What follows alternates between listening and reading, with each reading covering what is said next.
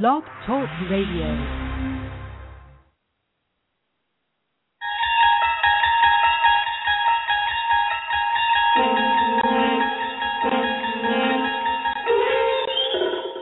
Join us as we travel into the inner workings of John Chaney's mind. Beyond midcourt is another dimension, a dimension of pressure, a dimension of coverage, a dimension of mind.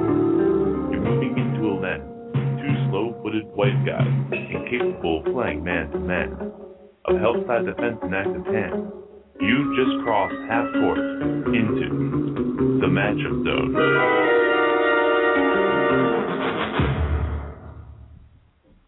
Good evening, ladies and gentlemen. You know what? Mike and I decided no music tonight. Uh, we couldn't decide on the song. I threw a little mix uh, curveball in there last night or last week, and Mike didn't like it. So uh, we're we decided we're gonna we're gonna see how it goes if we just uh, don't play any music to a start. I'm Kevin Owens, your host, uh, joined as always by Michael Gould. Uh, you are now in the matchup zone. The matchup zone, talking sports every single week, Monday at 7 p.m. We have an unbelievable show for you tonight. We have with us as our guest uh, one Tommy John, the founder, actually the pretty much the guinea pig of the first surgery ever done that uh, for the elbow that is now Tommy John surgery. He uh, will be joining us tonight to talk about that. also, Stacy August, who uh, Prince Fielder, uh, his mom, and uh, ex-wife of Cecil Fielder. So he'll be joining us. Mike, how are you tonight? I'm good, Kev. I'm doing well. Good. You know- sh- What's that? Oh, no, you know, sure. Blame the intro on me. Thanks. well, it's so funny because I'm on the other side of the glass. I I have to admit, I we I, I worked out before I came, and it was like I was kind of rushed trying to get over here, and I was like, you know, it's just not gonna it's not gonna fly. I was like, I'm not gonna be able to get over here in time with getting a shower. So I walked in, and Mike's like, you stink. So I moved over to the other side of the glass. I can see Mike, but I just can't Him. him. so uh, our show brought to you tonight by uh, First Hour Advocare South Jersey Orthopedic Associates. Uh, give them a call. Go see Dr. Wetzler for all your orthopedic needs. 856-424-8866. Also, of course, buy Foam Pack. We're in Foam Pack Studio. Uh, supplier of all Graco products, just a phone call away, 888-458-2928. Second hour buy, integrated play. If you are an athlete looking to transition, give Renee Shell a call, 269-760-3857. So, Mike, off the bat, it was a sad day in Philadelphia. I know some of you, a lot of you listeners are not from the Philadelphia area. It's more of a national thing, but we're Philadelphia guys, so I'm going to talk about this. It's a sad day. Charlie Manuel, gone. It's not sad for me. What you, how is it not sad for you? I'll tell you why it's not sad. You have zero heart. No, I don't have zero heart. But people forget he was never a, he was he wasn't a good manager. He was a good guy. The Phillies should have won minimum two World Series. Yeah. People forget when he first came here, he didn't know what a double switch was, and I don't know if he's still. I, I don't know. He was never a great X's and O's guy. The only reason we won the World Series in 2008 is because we had guys who could hit the ball out of the ballpark. It wasn't because of his strategic managerial moves. He was never a great manager. I mean, he, now granted, he knew how to kind of push some right buttons, you know, move guys around in the order. But in terms of like bringing guys, people forget the first year he was here, we killed him. Yeah. We- People. He we- was. He was. well for was one relentless. we for one we killed him because of his like bumbling, his hick- bumbling way. yeah you know and and his mispronunciation or his misuse of the word good and well you know like he did good tonight you know like that kind of stuff when we killed him for it Yeah. Now it's like the same reason we all we're all sad that he's going. is because it's Uncle Charlie Yeah. Exactly. but you know what honestly Kev I think it was wrong the way they did it they basically the Phillies basically let him get his 1000th win and fired him and yeah. And I didn't like how Ruben was Ruben Amaro Jr. was crying at the press conference. Like it's a business. Grow up. It's a business. The guy got fired. Um, I'm not sure bringing Ryan Sandberg in for the last 42 games of the season is going to. Uh, uh, granted, he's going to get familiar with the players, things like that. He's been there for two years. He knows the players. Not only that, Kev, you bring him in to go against the train that is the Dodgers, that is just steamrolling everyone. Uh huh. I mean, t- against Kershaw. I mean, and tough, uh, tough first three games for uh, Ryno there. Yeah. It's it's it, it was a tough situation. Well, the thing I don't understand is you're setting, you're saying you're bringing in, you're like, oh, Ryan Sam Ryan Samberg's on an interim basis. He's not on an interim basis. You brought him in because you want him to be the manager. So don't tell me that you fired Charlie Manuel 42 games before the end of the season because you wanted to see what Ryan Sandberg can do. You know what he could do. You brought him in because he everyone knew he was going to be the next manager of the Yep. Phillies. So why even why label it now as an interim manager? You know it's not an interim manager. He's the manager. He's going to be the manager next year, whether he they they finish the season three and 39. there. See, you- I was I was. Do you see my fingers over here? I, I saw one. Did, uh, I go slow. did you think Charlie deserved? Did you think Charlie deserved to finish out the season? I think so, just because of just based on loyalty. Uh, I think you're right. I knew Charlie. It was Charlie's time. I think the players were stopped stopped listening. You know what? I think it was. It, I think it was his time. So But- I agree, but at the same time, let him finish out the season. Right now, do you think Kev, if the Phillies have the same roster next year, and Ryan Sam Ryan, I, you know his name's Ryan. It's only one syllable, but it sounds Ryan. Ry- yeah, Ryan. If you, See, I don't know how to have say that. it- Ryan Sandberg, Ryan, yeah. If- like pork rind. Yes. If they have the same team next year, is Ryan Sandberg going to make a difference? No. This team, No. this team stinks right now. The bullpen is hideous. The bullpen is the bullpen is the problem. The bullpen. You know what? No, it's funny because I don't think they're that far off. That's the weird thing. I really don't think they're that far off. You get Ryan Howard back and and se- semi-productive. Uh, Chase Utley gives you another good year. I like the young players. I like Dominic Brown, uh, John Maber. John Maybe, my God. but like you get Ben Revere back, who was Yeah. starting to play well that hurt again. when he went down. Yeah, he was really starting to hit the ball well. He was starting to get, get in his groove. Uh, you have you, you put Ruf out there too. Uh, he, he'll he'll get better. Uh, Cody Asche, same thing. It's like you're Jimmy Rollins. You can platoon him with uh, what's his name coming up. Uh, it's just you have the makings of a good team. I think you need to. I think you need to maybe invest in a in a high priced outfielder to kind of give give Solidify the solidify yeah, and then uh, But where do you you- need a catcher because Yeah. Ruiz is he's he's on his last leg. The the problem is, Kev, is you have you have Jimmy Rollins, who's clearly on the downside of his career. The, the guy just he's batting 249 this year. I mean, he's giving you absolutely nothing offensively. You know, he's always solid defensively. He's not going to hurt you in the field. He's not giving you anything offensively. Nothing. Nothing. Then you have there. There's still too many strikeouts in line. When Ryan Howard when Ryan Howard gets back, too many strikeouts in lineup. Dominic Brown still not hitting. Well, actually, Dominic Brown can hit lefties. Um, Michael Young can't. He can't drive the ball into the gaps. He's basically just a singles hitter now.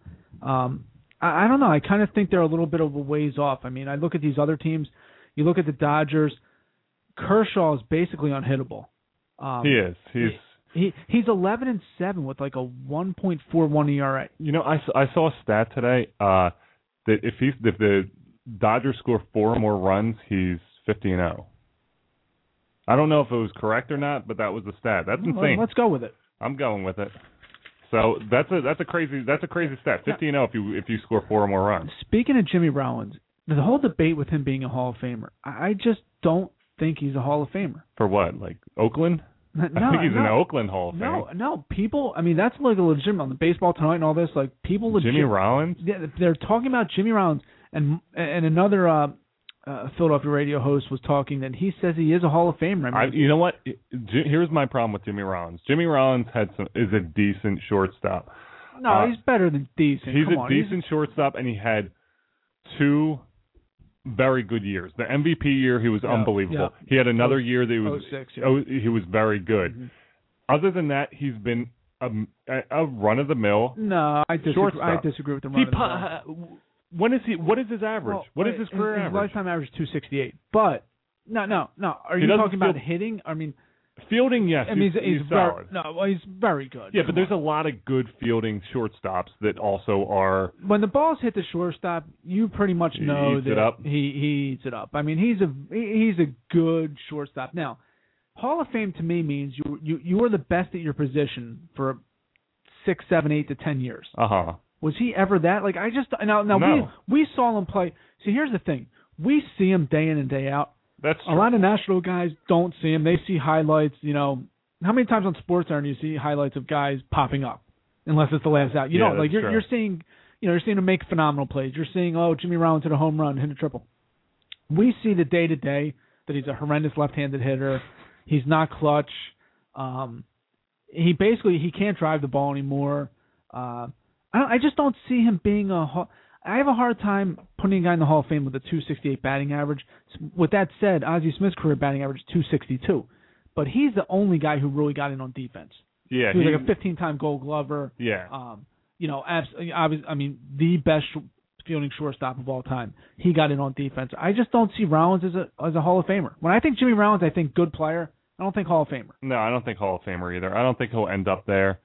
Uh, because because you say Ozzie Smith, and again, it, I didn't I didn't live in St. Louis. I was I was obviously a baby when he was playing, but Right. uh, I think of Ozzie Smith, and I think you like you said, great Yeah. great fielder, but Hall of Famer. Mm-hmm. Like I think he, he's, He's a Hall. probably the one guy that got in on defense. yeah, but like I, you look at Jimmy, and you're just, I just don't see it. I don't see the same, the same thing, and maybe it's because I see him pop up every other at bat Right. and swing for the fence. I mean, Ozzie- and, Ozzie and Smith had- frustrates I me. think Ozzie Smith had like 28 career home runs. I mean, he couldn't hit the ball. You know, obviously he, but his his thing wasn't a power hitter. He was a he was a leadoff hitter. Or I guess he batted second when Vince Coleman was there.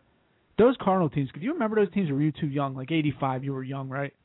Yeah, it was five. Yeah, so you don't remember those. You don't remember those Cardinal teams. They were, I mean, they were fast. They had Ozzie Smith and Vince Coleman and Willie McGee, Tommy Herr, Jack. I mean, th- these guys, they would steal, they would steal bases left and right.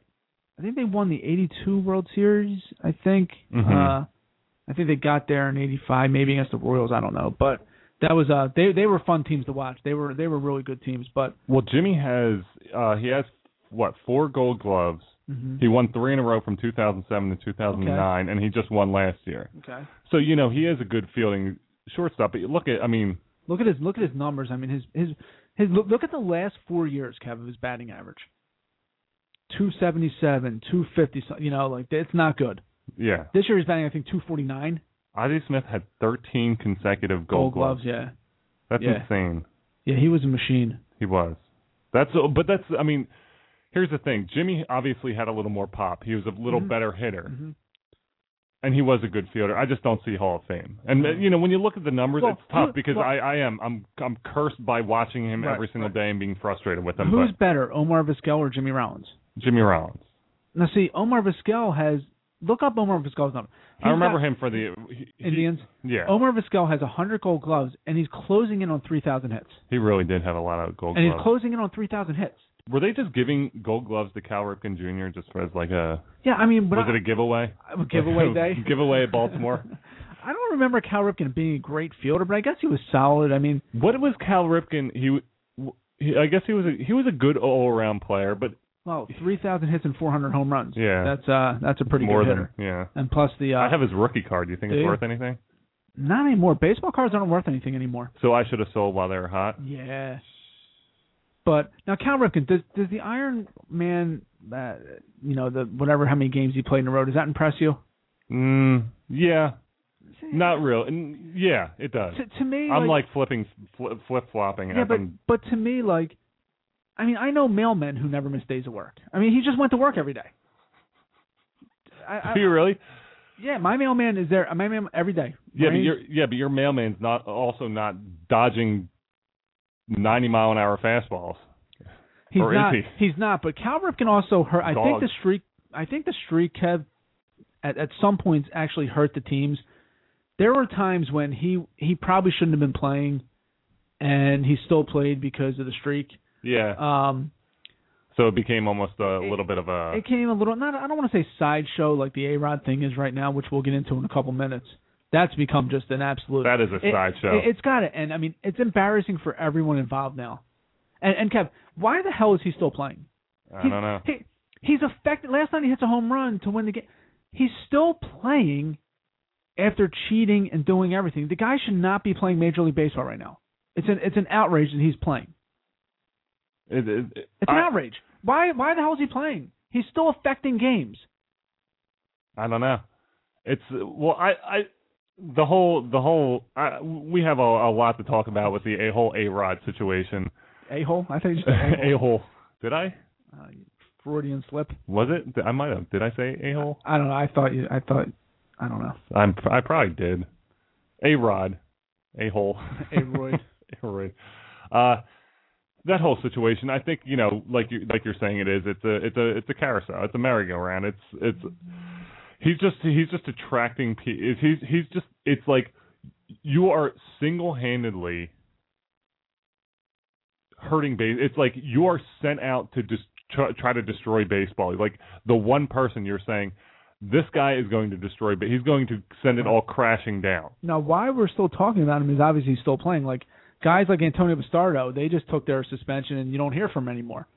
They're not. I mean, really, the other guys you don't hear from them. It's true. But A Rod continued continuing to play, tampered with the evidence, and I mean everyone knows the guy's been on steroids. I mean he he said he's been on steroids since Texas, probably before in high. I mean He's a joke, and yeah, you're right. He. wh- I don't understand how that. I don't see. This is what's wrong with the world, the legal system, the the players union. I mean, it's just it's it's an absolute joke because you have guys like A Rod who continue to play because they just say, you know what, I'm I found a loophole, so I'm going to continue play.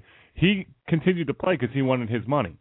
That's the that's the issue. He found a loophole that's going to get him that contract. If he didn't play, he wasn't getting all the contract because he had to play a certain number of games to get his his bonus or to fulfill the the obligations. He didn't play enough games. Now that he appealed it, he's going to get it. Which is which is here's we talked about players unions before. I think there's a need for it in some regards. However, with the drug testing, if you want to stop steroids in baseball, here's how you do it. You say, if you get caught with, with drugs, if you get caught using steroids, your contract is void.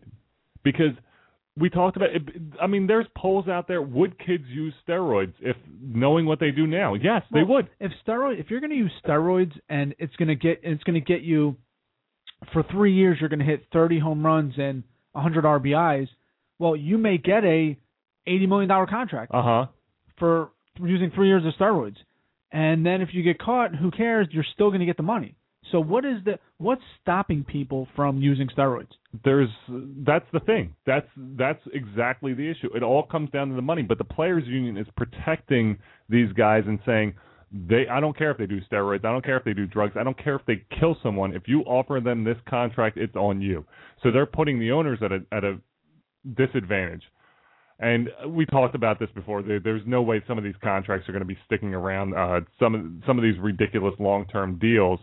Uh, I think it's really going to really come to a come to a head, and they're going to have to stop. However, that being said, the players' union needs to. If you're if you're representing baseball, and you think that you you want to portray a clean game, and steroids are illegal, why are you going to back people who do steroids? Why are you going to say no and make it a, it's illegal for you to go and test a certain number of times? It's illegal for you to uh to to take his mon- take his contract if he's gonna gets accused. Like no, you're a scumbag.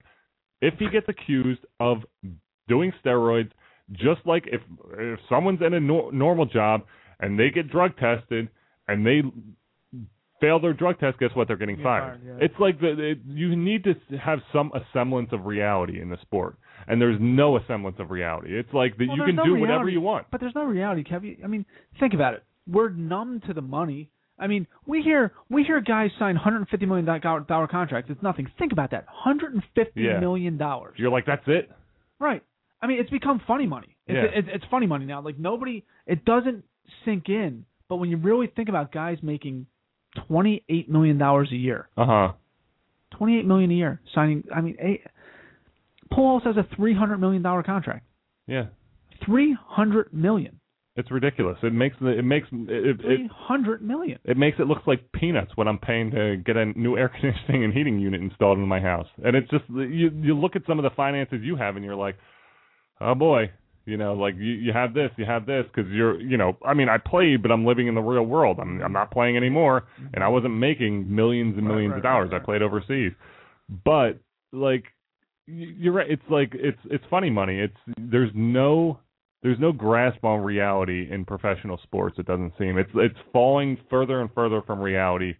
Uh, they're they're being they're either being chastised or praised uh, on on a different level, on a different pedestal, which you know, if you're going to make that money, you have to be open to. But it's just there. the something has to give, and I understand it's a we're the reason Right, we keep going to the games. Well, I yeah, We buy the shirts. We go to the games. exactly. I'm sitting there bitching and moaning that they need to go out and spend money this year and get get this guy, get a pitcher, get a good It- guy it- in the bullpen. Right, it's it's easy to spend other people's money. It you know, we're Yeah. we're going. Come on, Ruben, sign uh sign Josh Hamilton. Come on, it's Twenty five million. Come on, it's only twenty five mil. Sign him. You know, it's easy to throw around Ruben, uh, you know, in the Phillies' money, but swim in my money pool with that. right. But that's baseball should have a salary cap. Yeah, It, it really should. I A mean, salary cap. a salary cap. Yeah.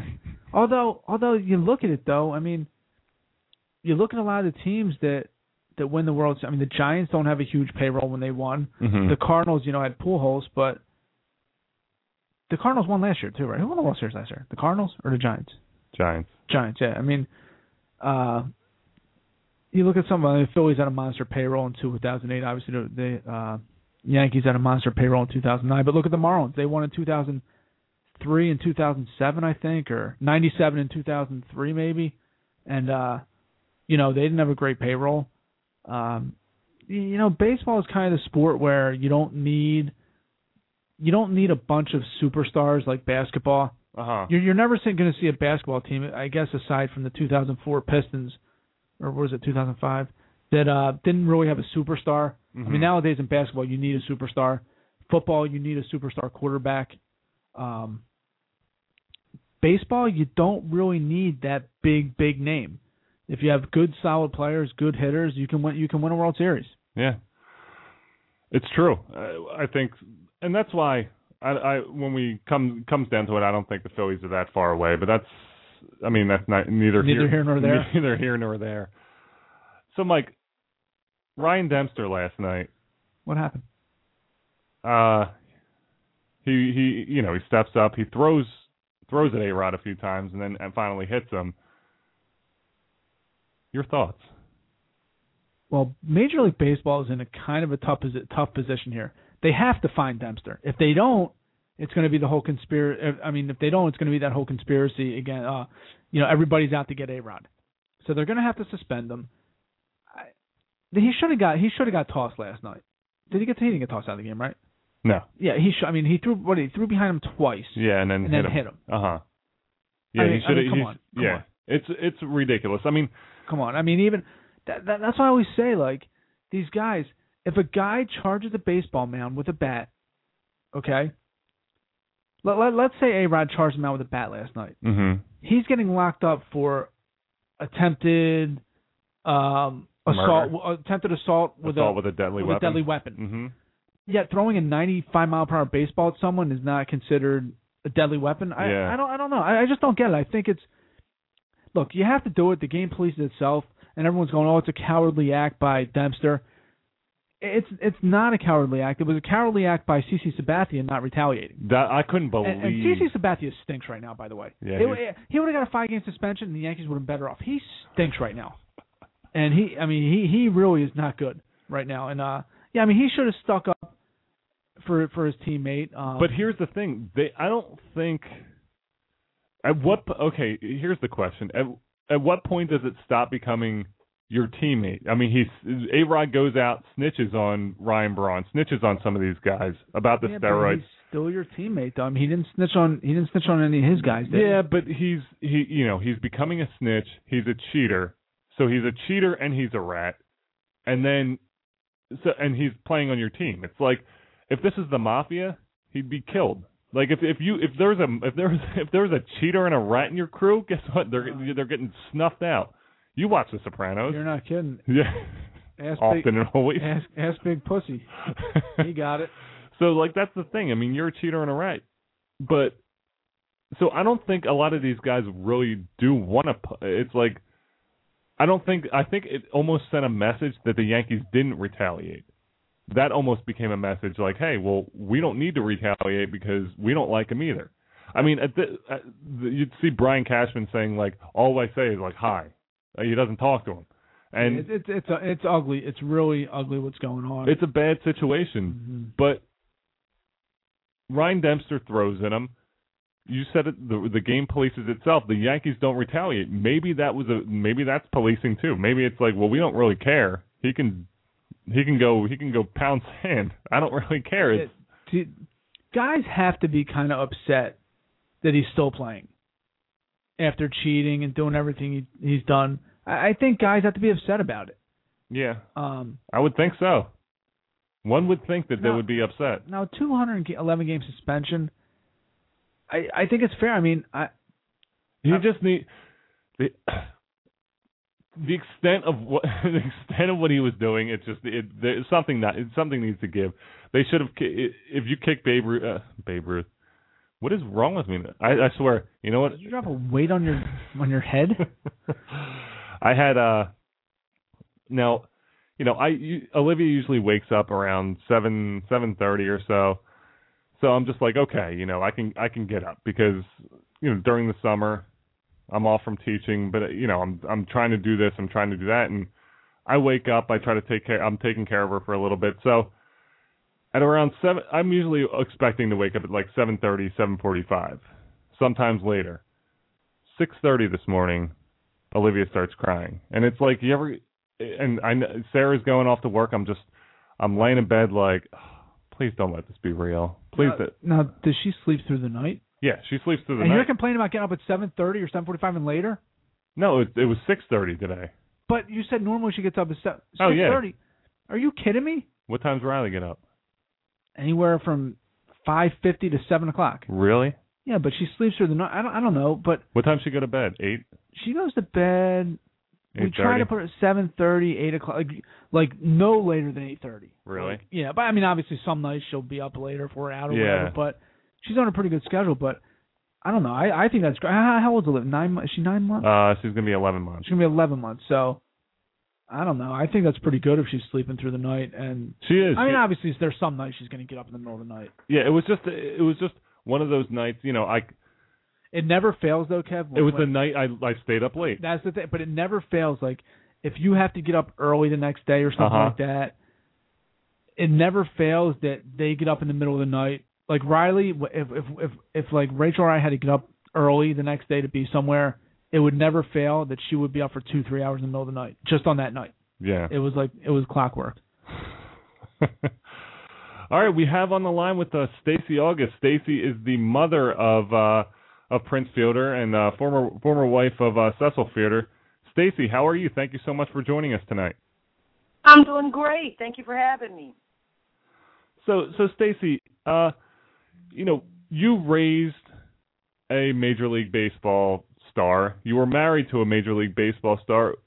When when you when you're growing, how do you how do you not put that pressure on that on your son Prince? How do you not have that pressure to see, you know, look what Dad's doing, and and have him succeed like he has? How do I not put the pressure on? Look at what his When he- when he was gr- done.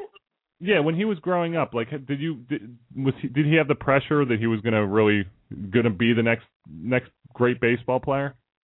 Oh no no no no no no. We didn't um we didn't raise Prince uh, uh where we made the decisions uh for him as to what he wanted to do uh in his life when he got older. So um whatever it was that he was interested in, um we uh you know, we let him we let him get a shot at it. Of course, I think it was kind of um he probably was bred for for uh, athletics as I ran track and then and I played basketball and Cecil was uh, a basketball, football and uh baseball star in high school uh when we met. Um so uh I think that uh, him being in the in you know around the game at such a young age, it just you know it just was like I guess the the the uh, natural direction for him to go in. But we didn't pressure him when he was younger.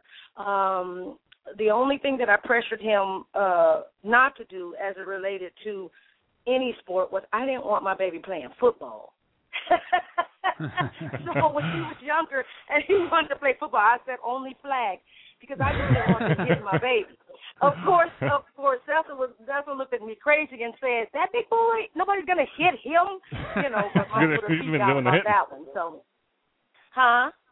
Now, St- Stacy, when did you when did you you know kind of know that that Prince was on his way to being um, a, a superstar baseball player? I mean, was it an early? Usually, you could tell in an early age. Like, was in little league, was he just head and shoulders above everyone else, or was it a little bit later? Actually, uh, I, I kind of knew that if he did go in the direction of of athletics, uh, specifically uh, baseball, that he would probably a phenom at 15 months old. he was 15 months old because he was uh he was swinging bats and and uh, spoons and hairbrushes and anything that kind of you had the feel of a bat. He was swinging it, running around the coffee table, sliding and saying safe. So, uh, so it was, uh, you know, watching it on TV, and then of course sitting at the ballpark at a young age. Um, like I said, he was he was uh, um, mimicking and doing all that stuff with with with uh, baseball from 15 months old. As a matter of fact, we were in the minor leagues, and um, we were in uh, Tennessee, and in Knoxville, Tennessee, and Prince was swinging right with one of those little, you know, one of the little bats you get from the ballpark, and um, mm-hmm. he was 15 months old, and Cecil was walking out the door to go to the game or to go to you know at three o'clock to go to uh work actually to go to the game and he saw Prince and then he said wait wait wait wait wait bruh and so he grabbed the bat and he turned him around and said, swing from this side, you're gonna make a whole lot of money that way. and he put it he put it in his hand and, and showed him how to swing left handed. So Wow. Uh, paid off. So yeah, so, it did, yeah, it did. So Prince was doing it ever since, you know. So you know, you're talking about some of the minor leagues and things like that. Uh and uh, just that story there how much do you think it helped uh, Prince being around all these? I mean, being around the Detroit Tigers, being around all these organizations, and seeing all these guys play day in and day out. What do you, how much of an influence do you think that had to kind of push him? Okay, well, I'm not going to play basketball. I'm not going to play. I'm although I'm a phenomenal athlete, I'm going to probably I'm sticking to baseball. Um, I think I think being around uh, it, what it did was it gave him a maturity level within this particular sport because he was able to be in the clubhouse, he was able to be around his dad, he was able to see a lot of things that maybe some other kids, um, you know, don't have the privilege of being able to experience. Uh, and Prince is his probably, if, if I want to say, uh, where perfection is concerned, he's his own own worst enemy. He competes against himself, which he has very very high standards that I today have to tell him you got to lighten up, buddy. It's okay, you know.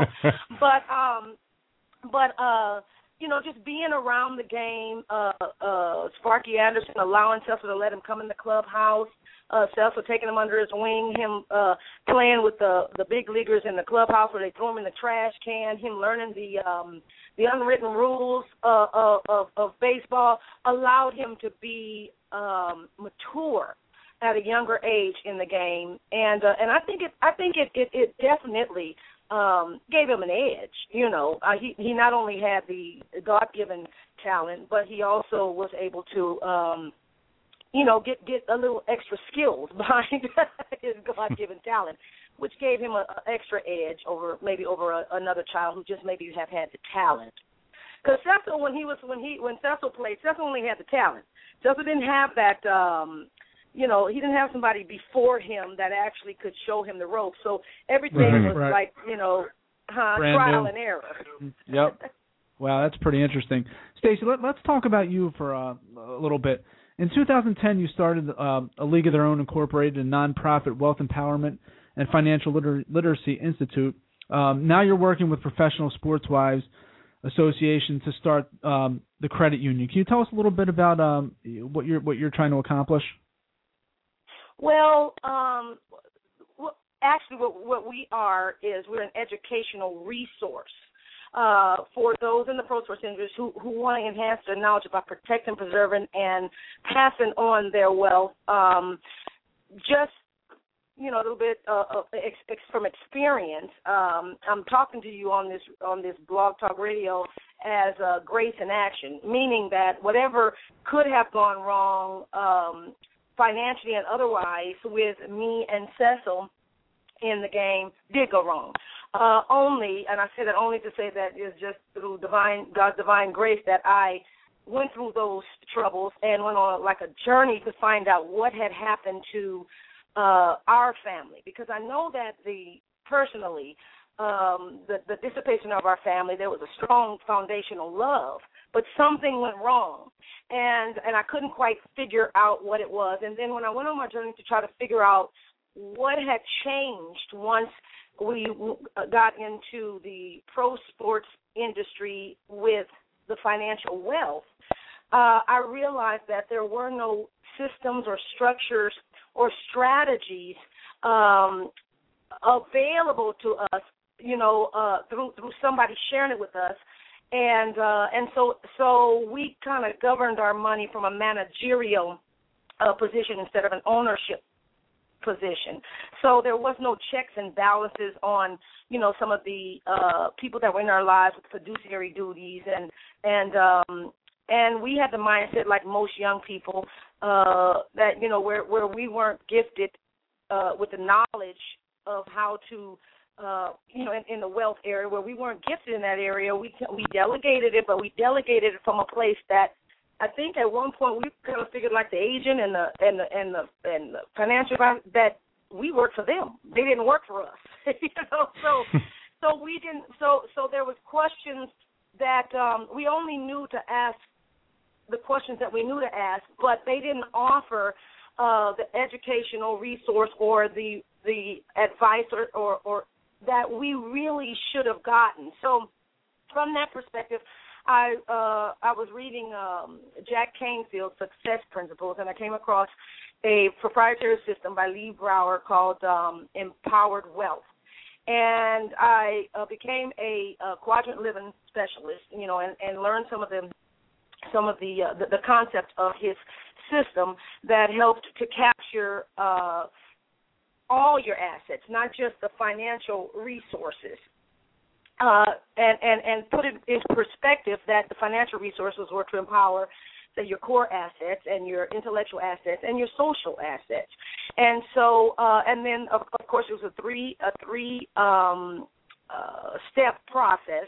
But ultimately, what it does is gives you a guide map that you and your family could have that you could kind of refer back to um, as to what your mission and your vision is for your family as the founders of this sudden wealth. I think you guys have heard probably of sudden wealth, that sudden wealth syndrome that's going around now. You know, mm-hmm. that people are talking about, which is the psychological uh, aspect of what is going on with these, you know, with with with these athletes. They're young when they um when they when they're playing. Of course, you know. Uh, uh, you got to have your physical ability, and it's only in your youth. You know what I mean? yeah, absolutely. At this age, I'm like, wow, I didn't know how strong I was back then. But anyway, um, it, it's it's in their youth. So and they're getting uh, you know as as as the sports industry is going, you know, there's a lot of money involved in the game, all over, you know, and so these athletes are getting uh, the opportunity to be blessed with um, you know a, a lot of financial wealth, but.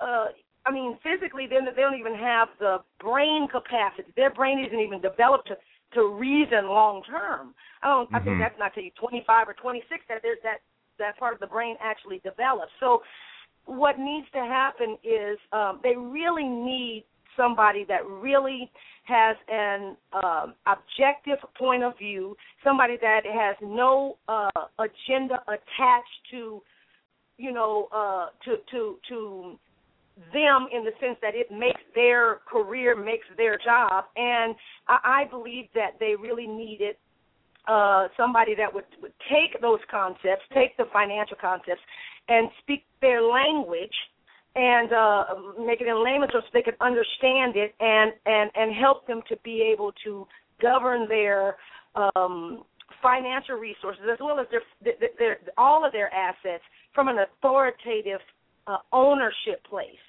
as opposed mm-hmm. to, uh, to a managerial place. Uh, when we go to when when we go to college, you know, we get our MBA and actually you know they teach us how to become managers they don't really teach you how to be an owner when you when you have a mindset of an owner um you have more skin in the game and you know you treat your business like it's your baby you know nobody really can do it like you do and you kind of go to bed with it you wake up with it uh some one of the areas that i share with the athletes um is that say say my son Prince Prince could never really delegate his swing to anybody else. Tiger Woods couldn't delegate his swing to anybody else. Michael Jordan couldn't delegate his jump shot to anybody else. So Mhm. there's other areas of your life that it's just um it's just a natural thing that you have to understand. You can't delegate that to somebody else as if they can handle it or they will handle it or it's their responsibility to handle it like you. So we try to get them um, to just do their work in in these areas. Uh, and and and the way that we do that is we we give them a guide map, structure, strategies, tools, and a guide map, uh, so they can actually see all the different moving parts that make them up as an enterprise. Um, you know, because they earn substantial incomes on the field, but but uh, have a shortage of business experience, and so it, it, it leads them to losing a major portion of their net worth uh, off the field. So if if they can learn who they are as an enterprise and learn how to manage that, I think that Mhm. the transition that they make, uh, they'll they'll have a, you know, they'll have they'll have the knowledge as to how to run a um, a car dealership or run a you know another business, uh, and and and and I think that I think that it can help. The uh, what is the what is the the, the percentage? I- I'm just going to do around about 85% across the board of pro sports athletes within a short Mhm. period of time is broke, busted, Yeah. disgusted, families are torn Exactly. apart. Yeah. Players players' choice is really about the families first. Um, you know, being being having so much skin in the game. You know, being in it almost 30 years myself and coming from a, a nurturing position. Uh-huh. Um, uh, you know, I, I don't look at the athletes as a product. They're human. And Mhm. it's hard to it is hard to have feel sorry for somebody that's had a lot of money and then all of a sudden it's not there. And Yeah. the uh the stereotype that goes along with them is that they are dumb. They're not yeah, dumb. mismanaged. Yeah. They're ignorant. They're ignorant to the the, the, the the knowledge that they need and and and I just believe that some of these people that they are employing that um have fiduciary duties to them, I think they owe it not only to the player but to themselves to educate them on uh uh you know to educate them to to, to really own their own their own uh, uh lives now they Mhm. can they can you know after a little while with all that subtle hypnotism you get when you you know when you ride in a limousine and you know you're coming out of uh situations where you've never really had this abundance of uh wealth and stuff you know what i mean so so there there's an area of fear that Uh-huh. that uh, creates this this this idea that the rest of the world looks at them like they can be kind of arrogant when really what it is is they don't know the right questions to ask.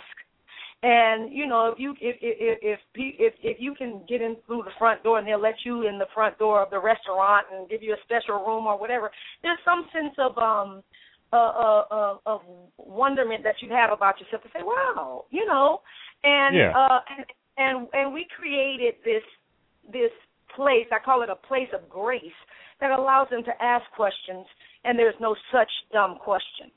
Mhm. Um, so so so that is that was that is the concept, and um, and our focus with the leagues of their own with the women is to uh, basically help them uh, because you know the guys get the guys first of all they get a, they get a lot of credit. The women the women at the end of the day, uh, you know, like the media don't treat them right if Mhm. the guy's not being treated right. They don't treat him right because they don't really know the story. You know what I mean? Yeah. and and it's not a and it's not a it, it has it has its wonderful perks, but it's not all uh glitz and glamour and high heel shoes, and it's not uh and it definitely is not uh basketball wives or Yeah. the reality show. It definitely isn't that. not a you know not a that's probably five percent. You know what I mean? yeah, that's the yeah. But that's That's a, a- yeah, a, that's a- to me is a huge misrepresentation. Uh huh. You know that That's yeah, that just shows the stereotype that is being perpetuated. That is not a truth. You know what I mean? Mm hmm Well, Yeah. you you said it, you hit it on hit the nail on the head. I mean, the stats are are staggering in terms of uh, you know players who who end up going broke and and things like that. And you're right. They that's not being portrayed by the media because you're seeing basketball wives and all these things. And you're right. That's the that's that that other few percent that's uh that's obviously living it living it now. And you know you, you always have to have people in their telling people in their ear, telling get, people acting in the best interest of the players and things like that. And you know, there's Yeah. programs in place, but just like you said, there's not really you're you're really setting up something for more on the on the uh the other side, and which is Yeah. unbelievable. and not to not to not to uh, you know I I I hope that I'm not coming across like I'm laying the blame on you know these Yeah. people with the fiduciary duties because the athletes and themselves they have you know a responsibility you know they have a stewardship responsibility to this great wealth but they have to see it as as an opportunity uh and, and stay in that mind frame because I think initially they do see it as an opportunity and they are really generous, really. You know, Mhm. um because because they they actually get to self actualize in their in their uh career early. You know, most most people have go 30 years before they find finally walk into the the uh work that they love so much, you know, so they get Mhm. to play around at it. These guys are are walk into what they love early on. So when the, when you make the when they make the transition, you know, it's a sense of it's almost like a death. Like like um a death to the thing that you love the most and unless they have some kind of foundation, unless they can see that they are not they are not just the ball player. They are not just the the uh uh, you know, my son would not just be the Detroit Tiger. He is not just the fans ball player. He's you know, he is a human being with a, a whole lot more talents. And and going back to the first question that you asked me about, you know, when they're younger, uh, and I think that that's what parents should do: allow their children to, um, you know, experience a lot of different things. Uh, pour Mhm. into them in the area that they focus on the most at a young age. Get them like the I think there's a book called Outliers. Give them the ten thousand hours. By the time they're um, twenty, they'll be a professional at it. So and and that is that is the blessing and the gift of um, uh, that God allowed for my son. So I'm That's I'm great. grateful. Mhm. That's awesome, Stacy. I mean, my wife. This is very interesting because my wife is texting me nonstop. My wife is. I play professional basketball, and I think I bought her Uh-huh. a pair of high heels at one point. So she's texting me nonstop. She's like, "This is great." So you you know, very very informative. Uh I was not on the level of your son or uh or Cecil. So, uh, but yeah, but uh, you but know, did you thank did you did you see it to be similar? Do you see that though? Do you see what I am saying as as Well, mhm. it's interest. It's interesting when you're talking about that. I mean, there's a lot of guys I played with, and I played overseas where the the salaries ranged. But I mean, there's guys who are probably making a million, uh, who I was playing with, and they're they're you know their wives are decked out in all the gear and stuff like that, and they're they're they're living the dream right now. And it's like, I don't know. Me and my wife were never like that because it's like, well, uh, we were very grounded, and we just didn't really find the need. I was never a showy kind of guy, so I never wanted to show off the, anything. So I think you see that, and who knows where these guys are now? I mean, I, I've lost contact Yeah. with them, but they could be they can be in com- in complete disarray right now, going bankrupt Yeah, with all the money they had. I think one of the Right, toughest right. things too is a lot of times, especially with NBA players, a lot of these kids are coming from the inner cities, and you're throwing millions and millions of dollars at them when they're nine, you know, 17, 18, 19, 20 years old. They they have no idea kind of how to handle it. A lot of times the agents are just trying to take advantage of them not knowing much, and it, it's tough. They don't know how to handle their money at such an early age. Yeah, Mhm. yeah. I mean, you know that that's one of the principles that we try to offer to them is the principle of checks and balances. That the selection of their sports representation should begin with an understanding that the agent and other professionals uh, work for the athlete, not the other way around. You know what I mean? So all, all um all the athlete decisions should be made after after they get the advice from a qualified professionals, you know, like the agents, accountants, financial planners, insurance agents, and realtors, you know, people like that, um, that don't have a close personal or business tie to each other, because we all know what that does. And Mhm. if you had enough time, I could tell you some some horror war stories that uh, I think uh, gives me a great uh, opportunity, puts me uh, in a position to be able to really go a little deeper than than, than even some of the experiences that um, uh, that you wouldn't even you wouldn't even think about. And and in sharing some of these things with some of the wives and then them going back and checking their uh you know just just their their resources and their financial wealth and and even just looking at their documents they're seeing things that they never would have even got to sometimes even the financial uh uh the agents um or the financial advisors don't even don't even think uh, of crimes of opportunity. You know what I mean? Mm-hmm. Um, but our goal is to is to share with them that you know you, you can't keep you can't you got to lock the door. You can't put a crack in the door because wherever there is an uh, uh, um, an opportunity, there will be a crime. There's a crime of opportunity. You know, depending on the way the wind blowing in somebody's life, uh, you know, that you know, nobody's nobody's um you know, everybody's the same on that level. You know what I mean? So we don't. Yeah. So our thing is, you have to really govern it accordingly. Govern all the moving parts that make you up as an enterprise. You know, and uh and so we show them uh the moving parts, and of course they tell us because every family is different um, but we show them a foundation to what makes them up as an enterprise in the legal aspect of who they are, and then of course in the in the natural aspect of who they are, they they they know who they are, and we try to show them the two so that they don't get convoluted, and then these guys, you know, they kind of lose themselves. You know what I mean? Mhm. So this way they have a they have a guide map and they have some clarity. So once once they get clarity as to who they are, not just the this great athlete uh, with with this talent, but also you know they they they have an extension of themselves because of this talent and and the gift that God gave them, and they have the opportunity to not just impact their family for generations to come, but I think athletes collectively can kind of you know tilt the world back up on its right axis with all them resources. You know what I mean? If if, Mhm. if they can if they can direct them in the areas that mean most to them a lot of the money is gone. Somebody got Mhm. it going somewhere, but it didn't go to the to the heart to the places um, of the heart of the the founders who did the work to receive it Mhm. because of lack of knowledge. And the you know the Bible tells us that you know my people perish for a lack of knowledge. So our goal is to get them educated. Those who who want um, to enhance their knowledge on how to preserve, perpetuate, and um, and protect uh, their wealth for legacy, sustainability, and peace of mind.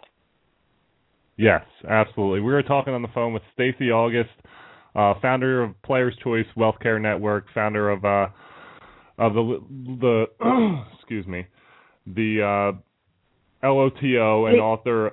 Yes, sorry, the uh, the League of Their Own uh, Incorporated, and author of Stealing Home on a Fielder's Choice. Uh, the mother of Prince Fielder. On the phone with us right now. Uh, Stacy, we really appreciated your insight. Uh, really appreciated everything. We are we are both Phillies fans, so we have nothing to look forward to this year. So we will be rooting for your son Well, and the I'm Detroit. Tigers. It looks like. Thank you. Thank you, looks like Stacy. they're We going- really They appreciate were it. going for it, huh? Okay, thank you.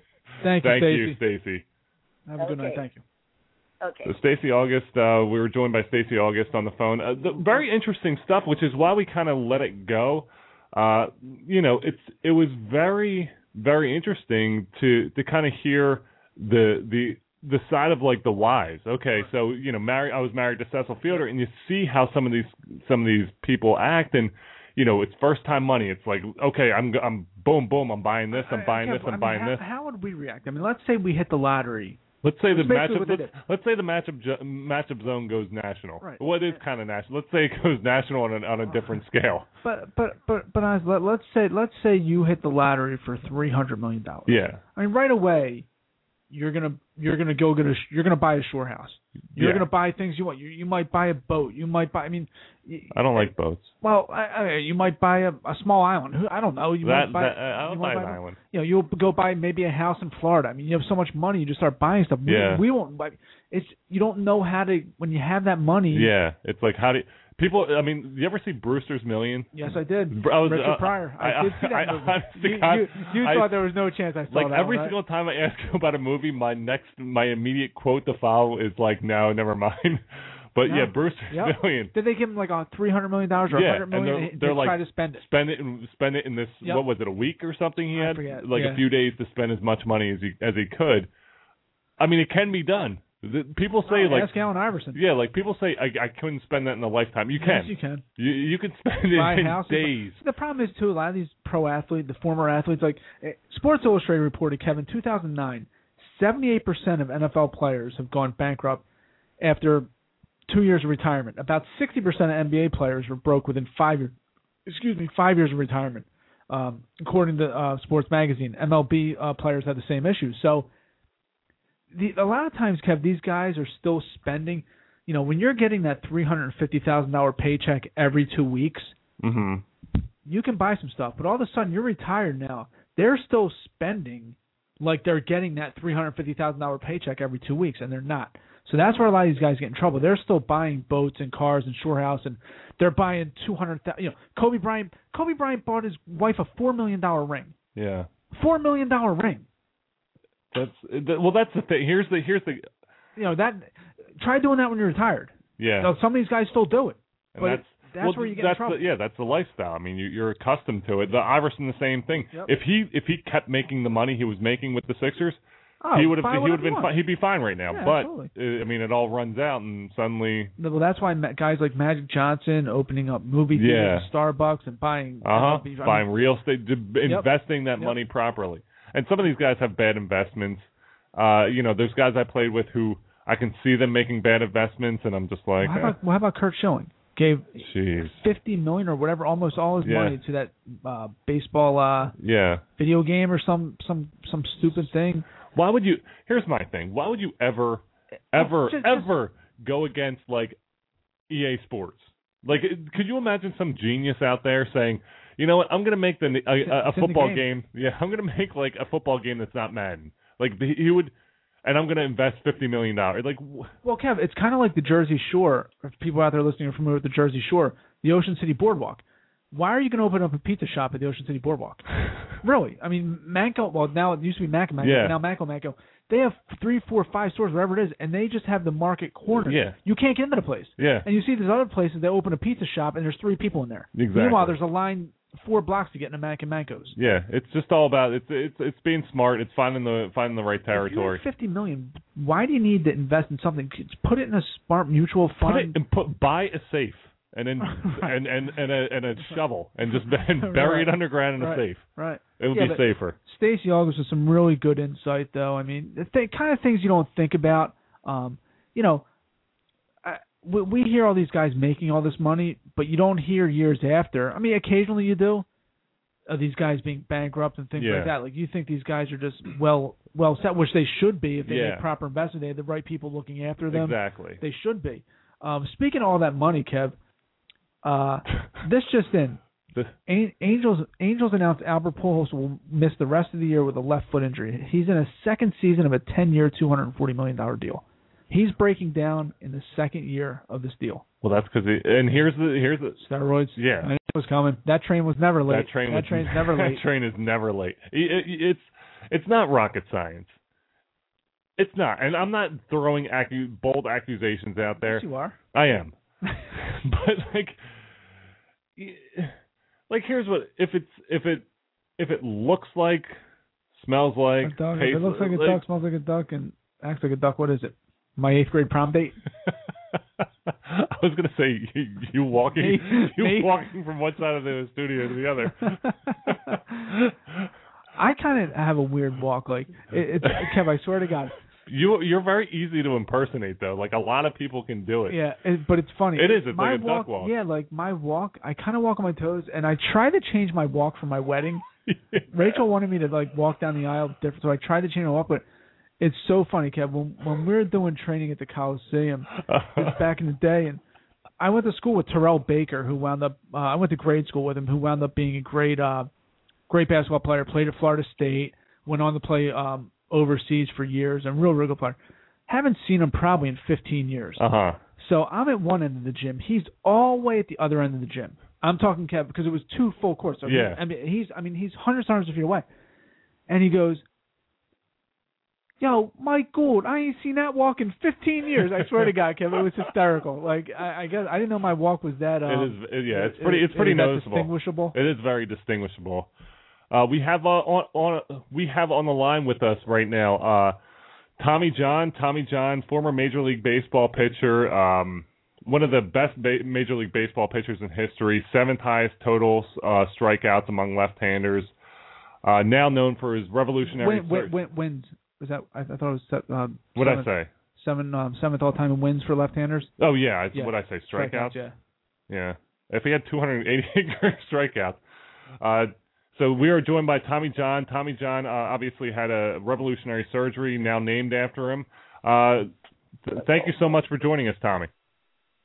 Well, thank you for having me on. Uh, it's a pleasure. We really we really appreciate it. So Tommy, first off, I mean we we're we're basketball guys first. Uh, we both we both really? played a lot of basketball. Uh, you know, looking back, doing looking you up, you played basketball. Not only were a very good basketball player, but you were a good basketball player in the uh, state of Indiana. Well, actually, it was a state of confusion because it was. Um, I thought I thought a six foot three white guy could play basketball, and uh, I I saw later on that uh, I picked the right sport. But no, actually, growing up in Terre Haute, Indiana, I was a much better basketball player than I was a baseball player, and um, you know, I uh, back home, if you played baseball or football or the other sports. Um, those were just sports you played in between basketball seasons and uh, you know because basketball was everything for us. And um you know you go to pennsylvania at football you you go um i was coaching baseball uh down at in fact i coached high school baseball against alex rodriguez when Wow. he was down at um yeah. And um so i was um uh you know i was in a baseball and i i and the football coach came up and he said uh tommy what what are we going to do uh about spring training and I said, uh, what do you mean spring training? I said, my guys will be out there. I thought he meant baseball spring training. No, no, no. He said, we have two weeks. We have two weeks of football spring training, five days, Monday through Friday, Monday through Friday. And I said, you do? And he said, yeah. And I said, okay. Uh, you know, that's fine. I'll, uh, how many guys on my team play, uh, play football? And uh, so we figured it out.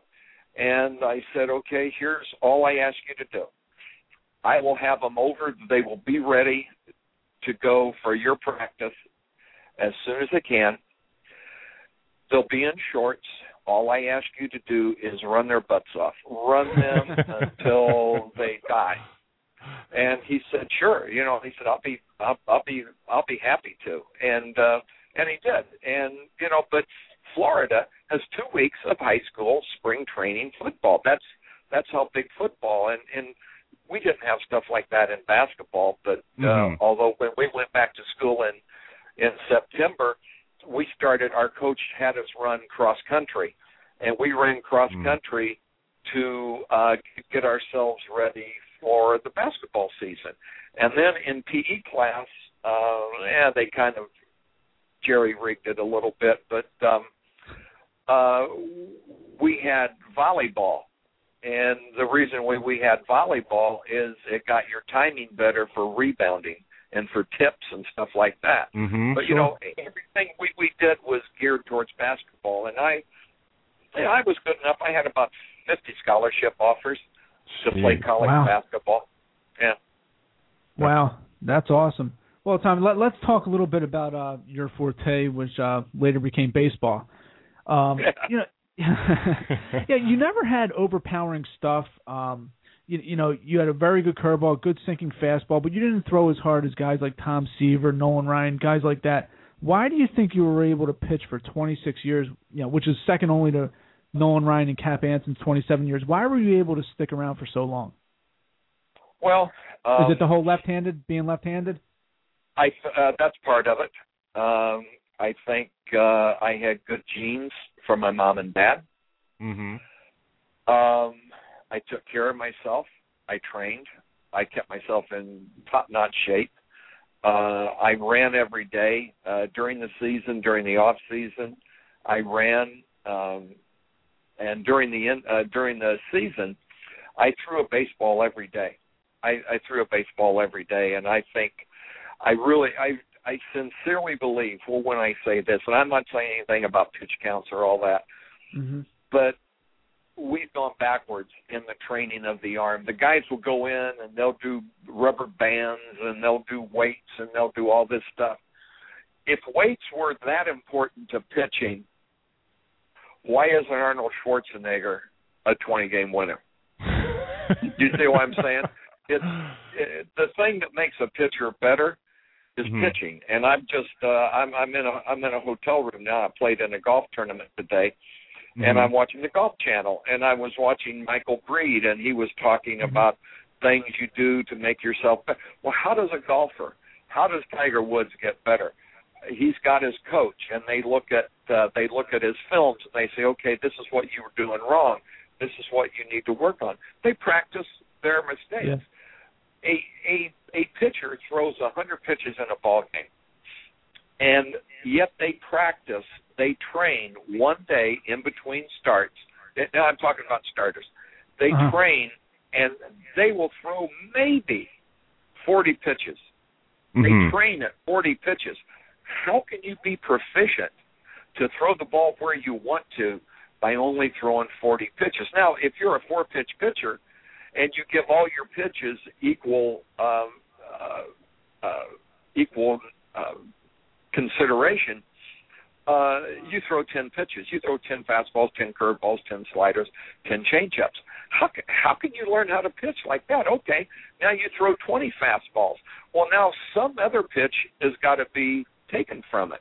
And I, I told the guys when I coached in the Expo organization, I said, you guys would be better off to take one pitch and throw it 40 or 50 times. Just one pitch. Throw 40 fastballs, throw 40 curveballs. Oh, I can't throw 40 curveballs. Why? It'll hurt my arm. Oh, won't. And they they would throw a lot of curveballs, and then they would go in. My arm's sore. My forearm's sore. Yeah, your forearm's sore because you haven't used the muscles. It, it's Mhm. called, you know, if you go out in the spring and you and you digging in the garden and you come back in and your back's sore, yeah, that's because you haven't done anything all winter. Right. But if you do it all the time and you get used to it, and that's where we've we've just kind of dumbed down in uh, in baseball, and we've just we've let the the work. You know how how did I how could I throw a sinker low and away? Probably ninety percent of the time, I I threw ninety percent fastballs, maybe eighty five. How how could I do it? Because I could make that pitch nine out of ten times, eight out of ten times where I wanted to throw it with movement. And and how did I do it? I practiced it. I practiced it every single day. I was on the field. I threw off the mound to a catcher to the outside corner. And I know now today they say, well, we've got our throwing programs. And I got Dr. Andrews to finally admit it's tough getting that son of a gun to admit that he was wrong. uh, just like I was watching this thing there about RG3, you know, that he was uh, putting him back out there last year when he was hurt. But anyway, cause, uh, because Andrews cleared him to go back out on the field. But, but anyway, uh, you know, well, we, we've got this throwing program and you, you throw 150, 200 feet and, you know, it builds arm strength. And I said, really? I said, Jeff, answer me this question. You've got your guys on a throwing program and they're and they're throwing the ball 200 feet. And at 60 feet 6 inches a ball uh, a glove comes out of the ground and the ball goes boom. Oh my god the ball didn't go 200 feet. No. Throwing 200 feet makes you throw the ball hard. Uh-huh. throwing hard builds arm strength. Throwing long doesn't throwing hard does i said so why don't we put a radar gun on these guys and see how hard they throw to get the ball to go to your distance. And then they go on the mound and they throw that hard to the outside corner and they practice a skill at that speed. And he says, "Well, yeah, you're right. Throwing hard does build arm uh, arm strength, but your arm won't be, your shoulder won't be loose." And I said, "Jim, I want my shoulder loose." I said, I want my shoulder loose if I want to come in and have you operate on it, and then you can fly around in your jet more you know, I, I said because an orthopedic surgeon only makes money if he operates. He makes no Mhm. money seeing patients. So guy comes in, oh, you got to have Tommy John surgery. You got to have this. You got to have that. They make money. So what I would want to do is try to prevent injuries and make the kids stronger. But as you're making them stronger, make them more pro- proficient in the throw. Now, you know, you said that I didn't throw hard. I could throw the ball 90, 92 miles an hour if I wanted to throw a dead straight fastball. Mm-hmm. But I didn't want the I did not want the ball to be dead straight. Dead straight fastballs get hit, and they get Yep. hit hard and Right. far.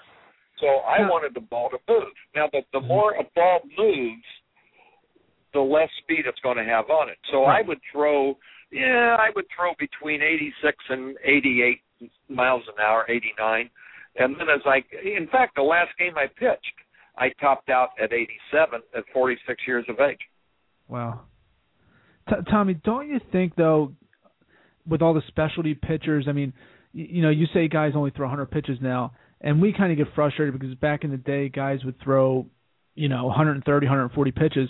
But don't you think the astronomical amount of money that these guys are making? Like we're in the Philadelphia-based area, and Cole Hamels signed a 144 Oh. million dollar contract. I mean, don't you think that the teams are kind of trying to save their investment and not letting them Absolutely. throw? Absolutely. Yeah, right. Absolutely. But but when they do that, when they do that, the guys don't get better. They get Right. to a point and they never get better.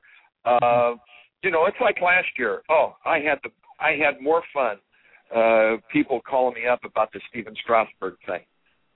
You know, shutting him down in Mhm. September Mm-hmm. and uh, I oh I had a great time pulling uh, Scott Boras's leg. God, every time I would say I would get on the thing and and I said, well, Scott Boras, the assistant general manager of the Washington Nationals, uh, he and Mike Rizzo put that team together and they concluded, okay. I said, what what they want to do with Strasburg is fine, mm-hmm. but but you saw starting out that you had a pretty good ball club. Why didn't I said if I want to go to Hawaii, I save money, and I I put my money in the bank. When I get enough money to go to Hawaii, I take my money out. They never banked innings on Strasburg, but they let him go, and then they shut him down in at the end of August and all of September, and it cost them a championship. And the Mhm. thing was, well, well, we, we've got a good young ball club. We're we're going to be in there again. Are they? Where are they now? They're sucking uh, the hind leg of uh, the, The the, Braves. Braves. Yep. They may never get back in there again. No, one thing in baseball, if you got a chance to win, if you got a chance to win, you got to try to win this year because that ring may never come around on the merry-go-round again. Mm-hmm. That's But you know, it's um, I you know, but you're absolutely right. Uh, Cole Hamels has that big contract. They don't want to get him hurt, but Hmm. because he's not throwing a lot, the chances of him getting hurt, I think, are greatly increased. Greatly increased. We're talking on the line here uh, tonight in the matchup zone with Tommy John. Uh, Tommy John, Tommy, what do you say? We were talking a little bit about the uh, the younger generations and and Yeah. trying to trying to get that money. What do you say to the kids having Tommy John surgery at such a young age in order to throw harder when they really don't need it? Uh, having Tommy John surgery does not make you throw harder. Mm-hmm. Having Tommy John surgery is to correct a malfunction or um, a tear in your elbow. Mm-hmm. Fixing that tear might make you throw harder because you probably had an abnormality in that joint before. So your body and your brain would never let you throw all out because there was that little owie in there that you never realized was there. mm-hmm. And everybody thinks, oh, you have Tommy John surgery, you throw harder. No, that's the farthest thing. You can act. Dr. Andrews, Dr. Jobe, you can ask any of the surgeons around there. The surgery does not make you throw harder. And a lot of these parents think, well, I'm going to have my son uh, who's 12 or 14 or 15. I'm going to have him have the surgery, and he'll come out throwing 96 or 98. No, if God did, if God did not intend for you to throw that hard, you will not throw that hard. That's that, that's funny. Yeah, I mean, Uh, uh, getting back to the Strasburg thing, I mean, I, I was mad that they shut him down, and I, you know, like you said, you never know if you're going to get back, and if Uh-huh. if you have a chance to win, you have to win now. Look at Dan Do Marino. now. Dan Marino went to the Super Bowl his first year, probably Never got thinking, back, yeah. probably thinking, oh man, this is easy. I'll be back. Never got back. Uh huh. Um, never got back. You know who you know who said that, and and I, I, I he he and I locked locked horns my last year with the Yankees, but Dallas Green, Dallas said that in a we were talking. He said if you got a chance to win, you better go out and make a trade or get somebody in here to make your team as best you can be this year, because you may never get back around again. Mhm. And he was he was nothing he said was more true than that. That's that's funny, Tom. We almost had Dallas on the show on the show tonight to talk about Charlie Manuel uh, getting getting getting fired. So it's a small well, world. you know that was yeah, that was a convenient firing. Uh, Yeah. They were not going to renew his contract for next year, so you know they were spinning their wheels now. And could Charlie have finished out the season? Yeah, but I think they want to see what Sandberg can do and if Ryan can turn him around. But you know, uh, Ryan Sandberg cannot make those guys hit. He cannot make them pitch. He cannot make them run bases. He cannot make them Mhm. field. All Ryan Sandberg can do is put the players out on the field and put them in spots where they can where they can succeed. And Mhm. he can make the clubhouse. Uh, one of the one of the reasons Charlie was a good was a good manager was not because he was brilliant, was because the players loved him. The players busted their butts for Charlie Manuel hmm they they they they left him and you know and i i would imagine all of them hated to see him uh be let go but in best interest of the ball club that was probably the best thing that was going to happen and charlie will surface charlie will Mhm. surface some- somewhere down the road you know because who, who wants him back in virginia running uh rhubarb to the local farmers market for Pete's sake.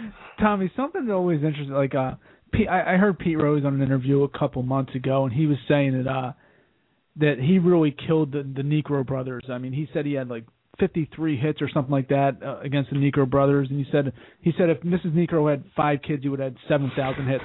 But did did did anybody really hit you, or were you, a- or who who could you get out easily, or who did you own in terms of getting them out, and did someone really hit you well, like one guy uh, in particular? Well, I can tell you, Pete Rose had me on his list as one of the three hardest pitchers that he ever had to face. You know what? You know what he did? It, I think it was you, Sandy Koufax, and Bob, Bob Gibson, maybe. If I'm not correct, if I'm not mistaken. No, it was it was Jim Brewer, Randy Jones, and Tommy John, three left-handers. Wow. Because we uh, Jim, in fact, Jim Brewer, Pete Rose turned around and hit left-handed off Jim Brewer. That's how that Wow. he could not hit Jim Brewer. He could not hit him because of Brewer had that big screwball that would just fade away. Randy Mhm. Jones had a sinker away. I had the sinker away. But uh, the one the, one- the one guy I, in the golf tournament day, the guys I was playing with asked me the same thing, and I know they were going to think, uh, you know, uh, Mike Schmidt or uh, Wade Boggs or somebody like that. I said the guy statistically that hit me better than anybody I faced was Ned Yost, the manager of Kansas City. and I don't and I don't ever recall him getting a base hit off of me. But he was 12 for 14 off of me. wow. Jeez. Wow. You know, That's and I don't I don't recall it. You know, probably if they would put me into a trance or something and uh you know, but uh the guy Look at the that I remember the guy that that I remember that hit me extremely well was Ken Griffey Sr. Mm. Okay. Yeah, Wow. I could get Junior out. Junior was Mhm. a piece of cake. But he was ten at the time, so you know it's, He was 10. Yeah, pro- probably the greatest hitter of my. I- I'm only 37, but the probably the greatest hitter of my lifetime generation is probably Tony Gwynn. I would think. Um, did you ever? I, I guess you never I, faced Tony Gwynn I Gwynn faced him only in spring training, in spring training. and okay. he got a hit. He got a couple of hits off of me to left field. But the best hitter I saw uh, out there for just pure hitting was Wade Boggs, without a doubt. really. Yeah. Wow.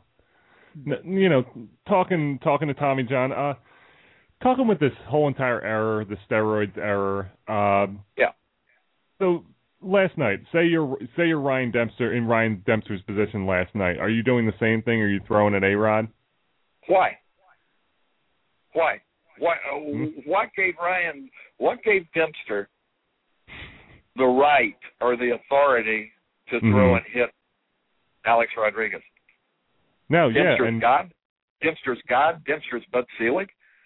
You know Yeah. what gave what gave him? Joe Girardi said one thing in there that I wish get the blasted designated hitter out, play National League rules, and let Uh-huh. Ryan Dempster get his skinny butt up to home plate, and let CC Sabathia throw one and hit him right in the neck, and then have him down on the ground trying to breathe, and then you Mhm. go down there and say that's for A Rod. And Yeah. these guys would be far less. You know, hey, hey, these guys got big stones throwing at when they guys. when, when they don't have to never bat, to right? come to Yeah. hit. They Right. have to come to hit. Sure. Yeah. Let those let let the pitchers have to come to hit, and I, you know, it's to me. You see, all these guys, they're all hitters. I thought there would be more pitchers because steroids, steroids, HGH, all these things that make you bigger and stronger would Mhm. help a pitcher a whole Yeah. lot more than it would a hitter. Because you can take steroids as a hitter. It does not make you a good hitter. It Yeah. makes you a strong hitter. you still have hitter. to square the ball up. You still got to square it up. I don't care what you take. You got to Uh-huh. square the ball up. And uh but pitching, you can take steroids and go from an 88, 89, 90 mile an hour mediocre run of the mill pitcher. You take Mhm. that stuff, you build yourself up, and you're throwing 95, 96 miles an hour. And now all of a sudden you're a stud. Everybody wants you. Mhm. And and I thought there would be I thought there would be more pitchers doing steroids than hitters because it makes you it makes you in the elite class uh, of Now, pitcher. you- you know, because that's where baseball has it all wrong. Baseball and all these guys saying, "Oh, well, we want these power arms, we want these plus arms, and we want this." If baseball went back to this premise, if you get if you get hitters out, you're a good pitcher. If you don't get hitters out, you're a bad pitcher. Mhm. And Ryan Dempster is 0 and 6 with a seven and a half ERA, a lifetime against the Yankees. He sucks. wow. Yeah. He sucks against the Right. Yankees. You Yeah. know, so uh now he may have a team that he that he uh pitches well against. But Mhm. I don't care how hard you throw the ball. The name of the game is getting batters out. Well, that's crazy And it's because just like the it, it well. It, after I had my surgery, I, I pitched Mhm. for 13 years. I never missed Wow. a start in those 13 years. wow. Never missed a start. So whatever we did, we did right. Yeah. I won 164 games after surgery. Mm-hmm. Two less, two less than Sandy Koufax won in his career. Jeez. And these sabermetricians and these guys say, well, yeah, but Sandy Koufax's wins were better than Tommy John's wins. What? Sandy Right. Sandy got a Sandy got a Jewish discount someplace and he was getting two for one? that, well, it's funny, Tommy. Kind of sticking on that theme. Um, you know, I, I was kind of looking at your numbers, and I just kind of picked a guy out in Bert Blyleven who just got in the Hall of Fame. You know, a couple years ago or last year, whatever it was. But your numbers, I mean, you, your career record's 288 and 231. His record's 287 and 250. Right. His ERA is slight, I mean, minusculely better than yours. He had a little couple, you know, more strikeouts. But do you feel your He had more strikeouts and more shutouts, and that's what they. Is that it? The sports writers, when I was there, they said, "Well, I was not a dominant pitcher." I said, "Explain." I dominated. my my Yeah. my forte my forte was throwing ground balls, and I, in my era that I pitched, nobody had a better ground ball to fly ball ratio than Tommy John. So I Mhm. dominated in that area. I wasn't a strikeout pitcher. I tried to be when I first came into the game because that's what I thought you had to do is strike Right. guys out. And I found out I couldn't pitch effectively that way. Mhm. So I dominated the game the way I pitched. and so I'm being held back because I didn't strike guys out, and I don't think that's fair. Well, I always look at kind of the ERA. I mean, you look you look at Clayton Kershaw this year. I think he has a a 1.41 ERA and he's 11 and 7. Mhm. Um, Yeah, so exactly. I mean, yeah, I mean, I mean, you had a your, your career ERA was 3.34. Blyleven's was 3.31. Uh, you had more wins, less losses. So I don't I don't kind of see how they say, well, he dominated. Well, I think at the end of the day, wins and losses and ERA. I- ERA is probably the most important thing, and wins and losses as well. So, I don't know, I was kind of just looking. I mean, you you pitched, you started Uh, 700 it- games. it- it- it- uh, the whole thing comes down to wins and losses. That- That's what I mean, right? They don't. You don't win pennants with ERA. Right. ERA, Right, you know, and they got all this whip and all this stuff. I have Yep. no idea what that stuff is. Ah, I don't have any idea what it is, nor do I care what it is.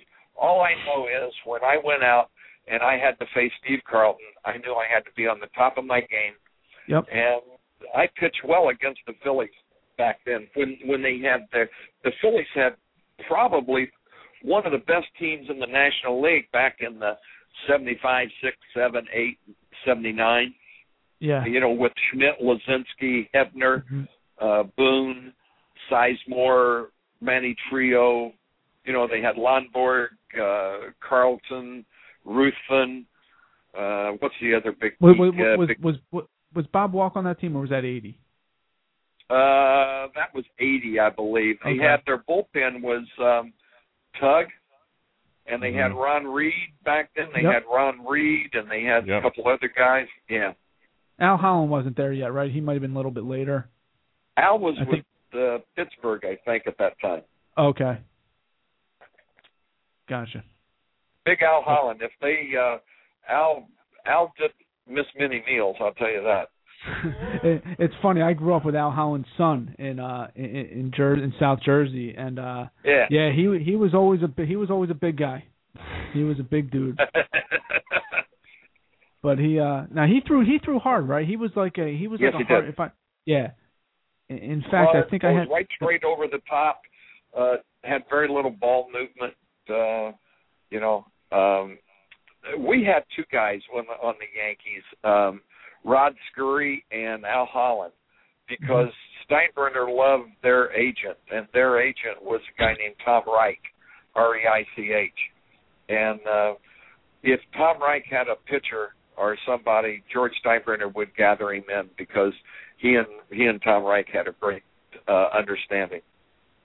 wow. How about that? That's crazy. Well, we we've been talking with Tommy John. Uh, Tommy John, obviously a Hall of Fame caliber pitcher. I think uh, you know it's only a matter of time until he gets there. Uh, we just want to say thank you so much for joining us tonight, for giving us Oh. giving us some of your time. Thank you. Um, and uh, go Eagles, right? See, Because I the like Phillies that. are done. I mean, the Yeah, Phillies we- are well, done. I mean, it's, Phillies you know, done. wrap up the. Yeah, there, there's no. pitchers are a long way off, and I guess uh we have to hold our uh hang our hats on the Eagles right yeah, it's, it's it's all we got here, Tommy. That's it. That's I it. you. That's all we have. Well, but you still, yeah, yeah, but you still have good fans and everything. I, I, I love pitching in Philly because they had obnoxious fans like they are up in New York and Boston, but they're Uh-huh. they're great fans though. They're great fans. I mean, anytime that you got fans that would boo Santa Claus and and boo and boo Kite Man when Kite Man was going down a ramp and got blown off opening day and he fell and all this stuff and they they booed him. Those are fans, man. Those Yeah. those are fans. Real quick, were you on the team when what were you on the Dodgers when we booed Burt Hooton and like got him off his game? Was that were you on were you on that We're- yeah, yeah. I was actually.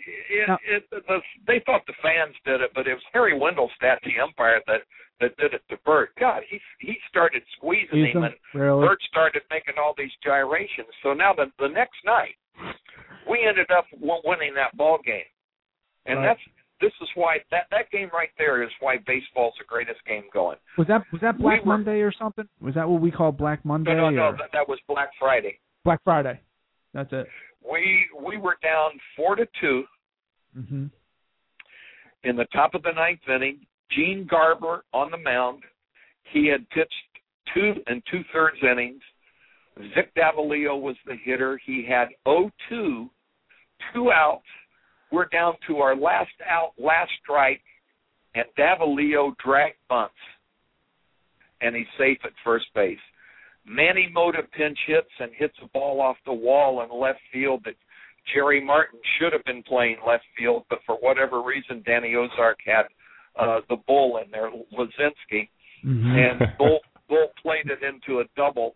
And I always said, had that been a cheeseburger, Bull would have caught that one. Not And known for his defense. The play, and then the play of the the play of the series was the next one. The Davey Lopes hit a bullet to Mm-hmm. Mike Schmidt's left, and Schmidt went over and got his glove on it, and the ball ricocheted off his glove. Yep. And Bowa was coming back over, and it bounced. I mean, the ball hit off his glove. Bowa barehanded it, stopped, and threw a P rod to first base. And Lopes, it was boom, boom, safe out. And Bruce Froemming, the umpire, called him safe. And everybody's going, and then Billy Russell gets a base hit, and uh, we we score three runs uh, with two outs, two strikes on our hitter in the ninth inning, and that's why you can't go to four corners and stall the clock out. You can't. The quarterback Mhm. can't take a Gotta knee. play, gotta The play Yeah. the win. pitcher, you got to play the game. The next night, I'm pitching in a rainstorm against Steve Carlton, and it was argument. It was the best game I ever pitched, Really? and I had the bases loaded, and the fans thought the Phillies had a run in, and the fans thought they were going to do to me what they did to Hooton Mm-hmm. and I got on the rubber and they started, you know, they started this loud, raucous, you know, and it, it was loud. Yeah. And I stepped off, and they quieted down, and I got back up on the rubber, and they started up again, and I backed off, and they went down, and I turned around, and the umpire at second base was a guy named Paul Runge, and I said, Paul, watch my feet. I said, I'm not going to balk, but I'm going to, but I, but I want to have some fun. And I got back up, and when you stand on the rubber with both feet on the rubber, you have to break the rubber with your contact foot, which Uh-huh. is my left foot. yeah. So I got on the rubber and I put my left foot on the rubber and the fan started and I drew the I drew my foot off. And then I put my foot and I tapped the rubber and pulled it off. And I t- turned around to Paul Runge and I looked at him and I said, "Paul, I've got these fans in the palm of my hand. They're eating out of the palm of my hand." he looked at me and he said, "Tommy, you're nuts." And I said, "Yeah, you're right, I am." And then I went up and I struck out Carlton to get get out of the inning, and then I beat him four to one. But yeah, they, they had a loud crowd. But you know, it's stuff like that. Like I was saying yesterday, watching the uh, Solheim Cup. Mhm. If I were playing in the Solheim Cup and I were one of the girls, you know, these girls had these, they had their game faces on, you know, these like this. I would have gone off on that first tee. I would have had the girl from, hey, how you know, what you guys doing in your team room? Are you playing ping pong or what are you guys doing? Have you had any good meals?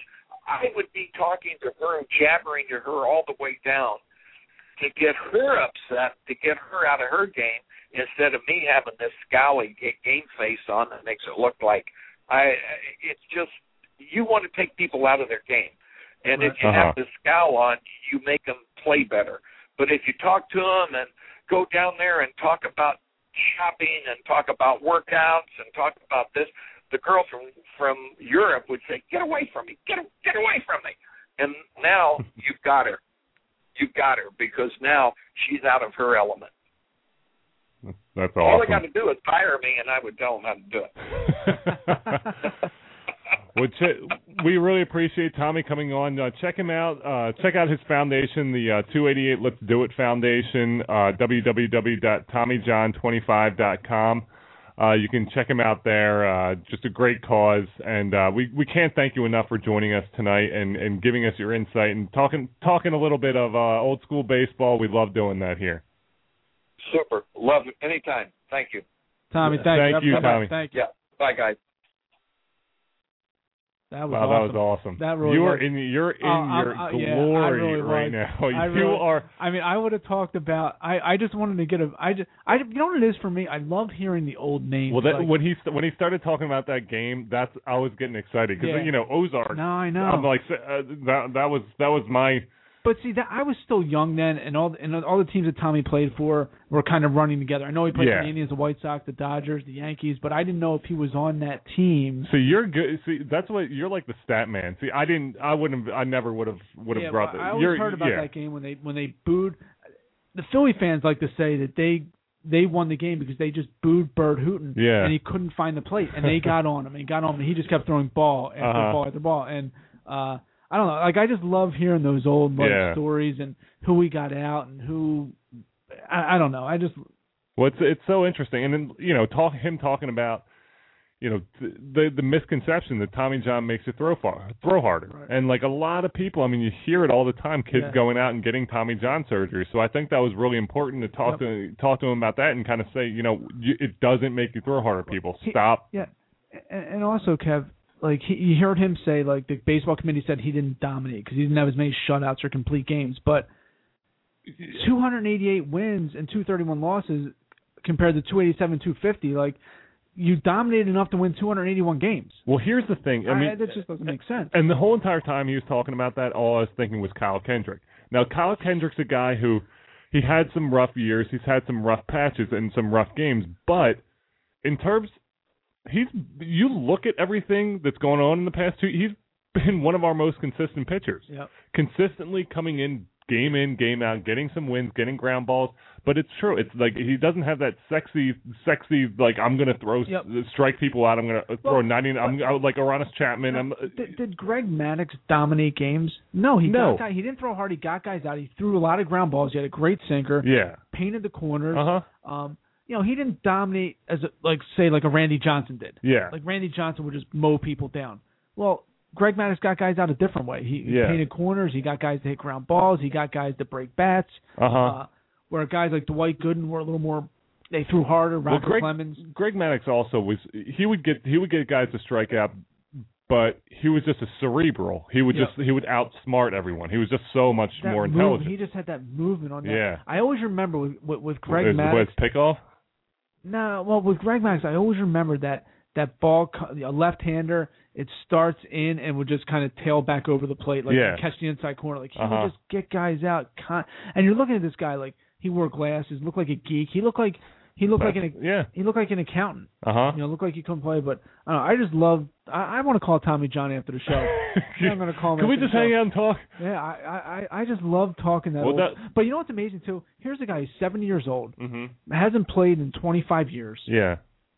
and still remembers All the this. ball. yeah. The ball hit Schmidt's glove, and, Yeah. and Schmidt went to his left, and it bounced. And Bowa, Davey Lopes is running, and Bowa barehands it. Like he Uh-huh. just remember. It's amazing that he remembers almost everything. Yeah. That's uh, and that's I think that's just the his his attention to detail. I mean, he talked about it, uh, getting guys out like that. You you have to have a good attention to detail. I think he did. D- did I think he still does. Uh, it's just it was a lot of fun to talk to him It's great. and uh, you know get some insight insight. And I I, I would that's what I was saying. You know, trying to get Dallas on and and Larry Bowa guys like that. Uh, you know, when when we eventually do, I I don't know when the date is this year when they're doing the Paul Owens Award. But if it if it's on a Monday, God willing, that would be we're we're going. We're I'm gonna I'm gonna call him and be like, can We're we do the show there? Well, you know what? Well, Just call him right now and say have the Paul Owens Award on a Monday. Yeah, and just be like, can we do? It? I would. It would be great if we could do the like be there and do the show because you know how many people would be able to talk to. Like, and I don't want to talk to. Listen, I don't want to talk Cody to. Asche. Yeah, like I want to. I want to talk to. I want to talk to Larry Andersen. I want to talk to those old school. I love hearing the old stories, the old guys, and who they pitched against. Dallas played. and yeah, just Larry the, Bowa. Just the names like brings back, you know, the, I don't know. It's just uh huh. Steve Garvey, guys like that. Well, he was Yeah. like Larry Ozark. I'm just like, up, snip, snake. yeah. Danny Ozark. What I say? You said uh Larry, I think. Oh, Larry Andersen. you were thinking. Larry yeah. Andersen, yeah. Danny Um, Ozark. Anyway, Kev, real quick, a couple days ago um was Robert De Niro's 70th birthday. Uh huh. Give me your top three De Niro movies. For real? Goodfellas is one of my top movies Yeah, of all time. Okay. Um, Casino. He was real good in Mhm. Casino and probably Godfather too. I'm into the mob mob, Yeah, mob well, movies. So am I, but I, Goodfellas is great. yeah.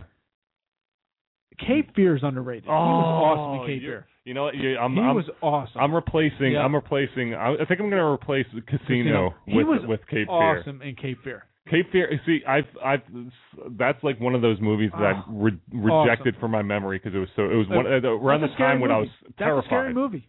The music. Dun, dun, dun, dun, dun, dun, dun. Yeah, that like dun, dun, dun, whatever it was. But I go, I go Goodfellas, Cape Fear, and I go Meet the Fockers. He killed it. I, I mean, you don't think of De Niro in that role, but he he he killed it in Meet the Fockers. I mean, yeah. But he had a lot of great. I mean, he had a lot of he had a lot of great movies. Um, but yeah, he's seven. He's seventy years old. Um, on August seventeenth. But Wow. Godfather, Godfather two was great. Godfather Two was good. Goodfellas was good. See, that's it. That's That's it. creepy. That is creepy. When they're on the boat, And it just And like and he's like always yeah his accent was was oh, terrifying it's too. Great. It's it. It was so good. This was this was it was it, the music was just terrifying. It just kind of It's more than music. yeah Well, think about anything. Think about like Halloween. If you don't have like the scary, if Yeah, you don't have that true. music, it's the music that's like leading. I think you're to- right. The music the music does make it like this song is terrifying. That that song will always. and be, you're and it's I always think of Max Cady when I hear that song. all I all I think about it was like when when the bear The was moving a little bit. move- oh my string- God. The fishing line I'm getting attached. goosebumps. Yeah, the win- it turned out to be the window, and then he goes and then he in, the, the mate. Oh, The maid, yeah, oh, dude, great movie. it was so. Niro, uh, just his accent. You know what? Here's what I, I'm going to throw this at you. I'm going to throw one of these at you. I think the ending was like I think it was scary and stuff, but like just how it kind of went. There, like it was a little too dramatic. well, well, I think. he, he, here's why it was a little unrealistic. Do you remember when he threw when Nick Nolte threw De Niro over the um, Yeah. when he lit him on fire? how can I forget? well, where, when he lit him on fire and he goes out or he overboard or whatever, and then the boat starts moving, and then they have the string attached to where the anchor was, like the rope, Yeah, and and De Niro just like reaches up and Yeah. grabs the rope, like Uh-huh. a little bit, you know. But uh, you know, it's a movie, that's true. but you know, a little bit. of him like him him But how about him like underneath under the car? Yeah. Oh my god! And he was ripped in that. Remember the beginning of that yeah, movie when he was in jail? prison. Man, that, that, that's a that's a scary movie. Did you ever watch the old? Did you ever watch the remake? Well, that's the remake. Did you ever watch the original No. with like I think Gregory Peck or somebody was or I don't know. It's it's hard to watch just because black and white movies are Hard to watch. they're just hard to watch Yeah. in general. But uh, yeah, De Niro seventy. Wow, That's crazy. So how old was he? When did Cape Fear come out? What was that? Like 90? I'm, I'm I want to say I'm gonna say Cape Fear. No, I'm gonna say Cape Fear was about. 90. I'm gonna say ninety one. I'm gonna say because it was right around that year. I was I was probably 10 or 11 around that time when I probably shouldn't have watched that movie. 12 maybe, but I watched it and it like gave me nightmares. Like I wasn't grown up enough for to not have nightmares. Well, I'm still not, but you know it's like when it, it was just uh, that was Cape Fear, terrifying. 1991. 1991, so I was 11. Oh man, these images, man, just like the hair was a little bit longer and Yeah. when he bit that girl's cheek. Hey, counselor. Counselor. He calls him counselor. Oh my god, that that was a great movie. See, see, now I think Nick Nolte's not a great actor. I just think he's a little bit. You talked about we've talked about this with uh what's that blue chips we Well, talked yeah, about. I just- you, you, you, you, so you don't buy him in any role. I mean, he was okay in that role, but I don't know. I just don't think he was. What do you think would be a good role for Nick Nolte? I don't know. Like I think the worst. he should be out of Hollywood. I think the worst actor is uh I can't uh, uh Nicolas Cage. I think is awful. I, Nicolas Cage in Gone in 60 Seconds. No, I like in, Gone in 60 Rock. Seconds. In the, no, I watched the Rock. Oh, you on. wait, hold on, The hold on. You're, you're blasting the No, Rock. The Rock's I think he was movie. good in the Rock. See, there was parts in that He was like a dork. He was I supposed to be a know, I dork. don't know. I think that that's Sean Connery hit a home run in that movie. Here's the thing about Nick Nolte. When he plays a part that he's supposed to be a, a tough guy, I don't I buy don't it. buy it. When he plays a nerdy, geeky, dorky guy like he did, but like also capable of mischief, like he was in the act. yeah, like he was in the Rock, that's when I'm on board Oh, no, with Nicolas Nicolas Cage. Cage. Okay, yeah, yeah, yeah. Yeah, yeah. Well, I think yeah. I I don't I. I think Sean Connery was great in that movie. I just I don't know. I just think Nicolas Cage is I- an older version of Keanu Reeves, just awful. yeah. Yeah, I mean, I I got nothing bad to say about Nicolas Cage. I mean, I I do, but not not in The Rock. In The Rock, no, he the was Rock. Yeah, the he Rock. was he was the Rock's perfect. a great movie. that That's was one, his that was a perfect role for him. That's one of those movies that's on, and I have to watch. There's a couple of those. Like Meet the Fockers has been on HBO recently, and I just have to watch it. Dustin Hoffman was hysterical in that movie. yeah. I don't know. It was just a, it was just a funny, funny movie. Um. So, yep. So yeah, He's seventy. He is seventy. Mike, you know? I'm gonna sw- I'm gonna switch gears right now. We have about 15 minutes left. Well, first off, let me say our sponsors. Uh, We we I feel like Mike and I when we when we have interviews where they're it's very interesting. We don't really talk a lot. So I mean, we didn't talk for like an hour. We just kind of threw some questions out there and let our guests do the And we're talking. getting a lot of tweets going. Can they get more guests on? so like I feel like once we get going, we, we get all giddy and excited. But speaking of giddy and excited, the English Premier League started on. uh Do you know what that is? The English Premier League. start- Soccer. yeah, it started this this weekend, and it was amazing. Now, I'm going to ask you this. I know the answer is no, but I'm going to ask you. No. Did, did did you catch the Nope. USA Nope. soccer game the other day? Nope. No, I'm a huge USA soccer fan, and I'm not. I'm. I just think it's just. uh, It's as good as it. I mean, I root during the World Cup, and I'm going to put it on a level of of me rooting for the Phillies in the World Series. During the World Cup, I'm rooting for USA Soccer like I'm rooting for the Phillies in the playoffs. And I don't root for like if the Sixers in the playoffs, I'm excited. But who do you talk? See, the reason, the thing that's great when the Phillies in the World Series, You talk to everyone. Talk to everyone. Hey, the Phillies. If when you go, like, you know, you go, you go outside, or you go to the gym, go, hey, did you guys check out that uh, Premier League game, like, or the World Cup? And like, nah. See here and here's this is weird because I feel like my life is getting more it's like the things I like are starting to become like hipstery, which I don't like. But like craft beer is starting to become hipstery. I'm like I drink craft beer because I don't like Miller Miller Lite. I watch those commercials. It's not floating your boat these yeah, days. Yeah, it's like I I watch the commercials with the, the guys getting excited for Miller Lite. I'm like I would vomit. Like I, if if I someone hands me a Miller Lite, I I'm the opposite of excited. I'm so angry. But like craft beer, I've been loving. I've loved craft beer, and I've ever since you know I was in college, I started trying to get something that had more taste. I didn't want like just the normal college beer. And now I feel like it's getting hipster, and I think soccer is kind of getting hipster too. Like a lot of hipsters are kind of like, oh, I like the Premier League, and they're wearing their, you know, yeah, their scarves I, and V-necks I, and stuff. I, and do see a lot of people with like the jersey, like the um, yeah, I think it's getting hipster. I think like normal sports fans uh should should should watch. I think it's. I mean, they said the ratings were through the roof this weekend, so it's definitely making a push here in the United States. Well, speaking of ratings, football just controls everything. Last night, a meaningless preseason game. I watched it. Meaningless preseason game. Okay, Giants. Giants meaningless preseason game where starters rarely play. Uh huh. Double the ratings of the Yankees Red Sox. That's insane. I, and it's true because I I Yeah, I was on Twitter and I was looking through and I heard all the nonsense about A Rod, and I think Fox during the Fox halftime they showed the game and they showed like A Rod ducking the pitches and stuff, and that's when I kind of watched the highlights this morning. A Rod had a pretty funny comment after the game. Did you listen to post game comments? They I, said, I hate A Rod. they- I hate him too. But they said, "Do you think Dempster should be suspended?" He goes, "I'm the wrong guy to be talking about suspensions," which was kind That's of pretty funny. which is pr- pretty funny. You know, I mean, I but, feel uh, like you're starting to turn the corner no, on I hate, no, I don't like A Rod at all. I don't know. You're No, you're no, you're, no, you're liking his jokes. No, no. I mean, I just thought it was a funny thing to say. I think some of these guys are, A hole. yeah, I think he's a a dirtbag, but um, Dirty you know, rotten sheep. You know what? There's pro- you know you know how many guys out there Kev are doing steroids that haven't been caught yet. That I don't know. I'm sure there's probably a couple of Phil. Well, when he was saying about pitchers, uh, I don't know. Maybe baseball isn't as isn't as strict with the pitchers because uh, that's the mindset. The hitters are, are hitters are the ones doing steroids. I mean, some of these guys who are throwing 100 miles an hour. You know, he said it. Tommy John said it best. It benefits the pitchers more than it does the hitters. I mean, the hitters. You look at a guy like Barry Bonds, and you, you look at a guy like A Rod. A Rod is an unbelievable baseball player, and a guy like Barry Bonds.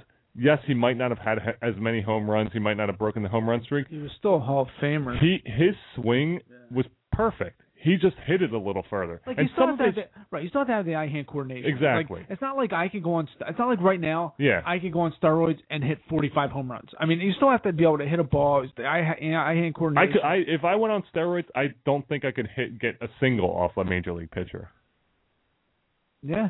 Do you think you can? You, No. you think you can hit a major league pitcher Absolutely if they're throwing their best stuff? No. What? How many? If what if you have twenty at bats? 20 swings. No, twenty at bats. No. Full at bats. Are are you saying get a hit or foul ball off or No, I'm saying or just hit the ball where contact? hit hit them where they ain't No. No. No. Well, first of all, Kev, I'd be scared as hell to go up.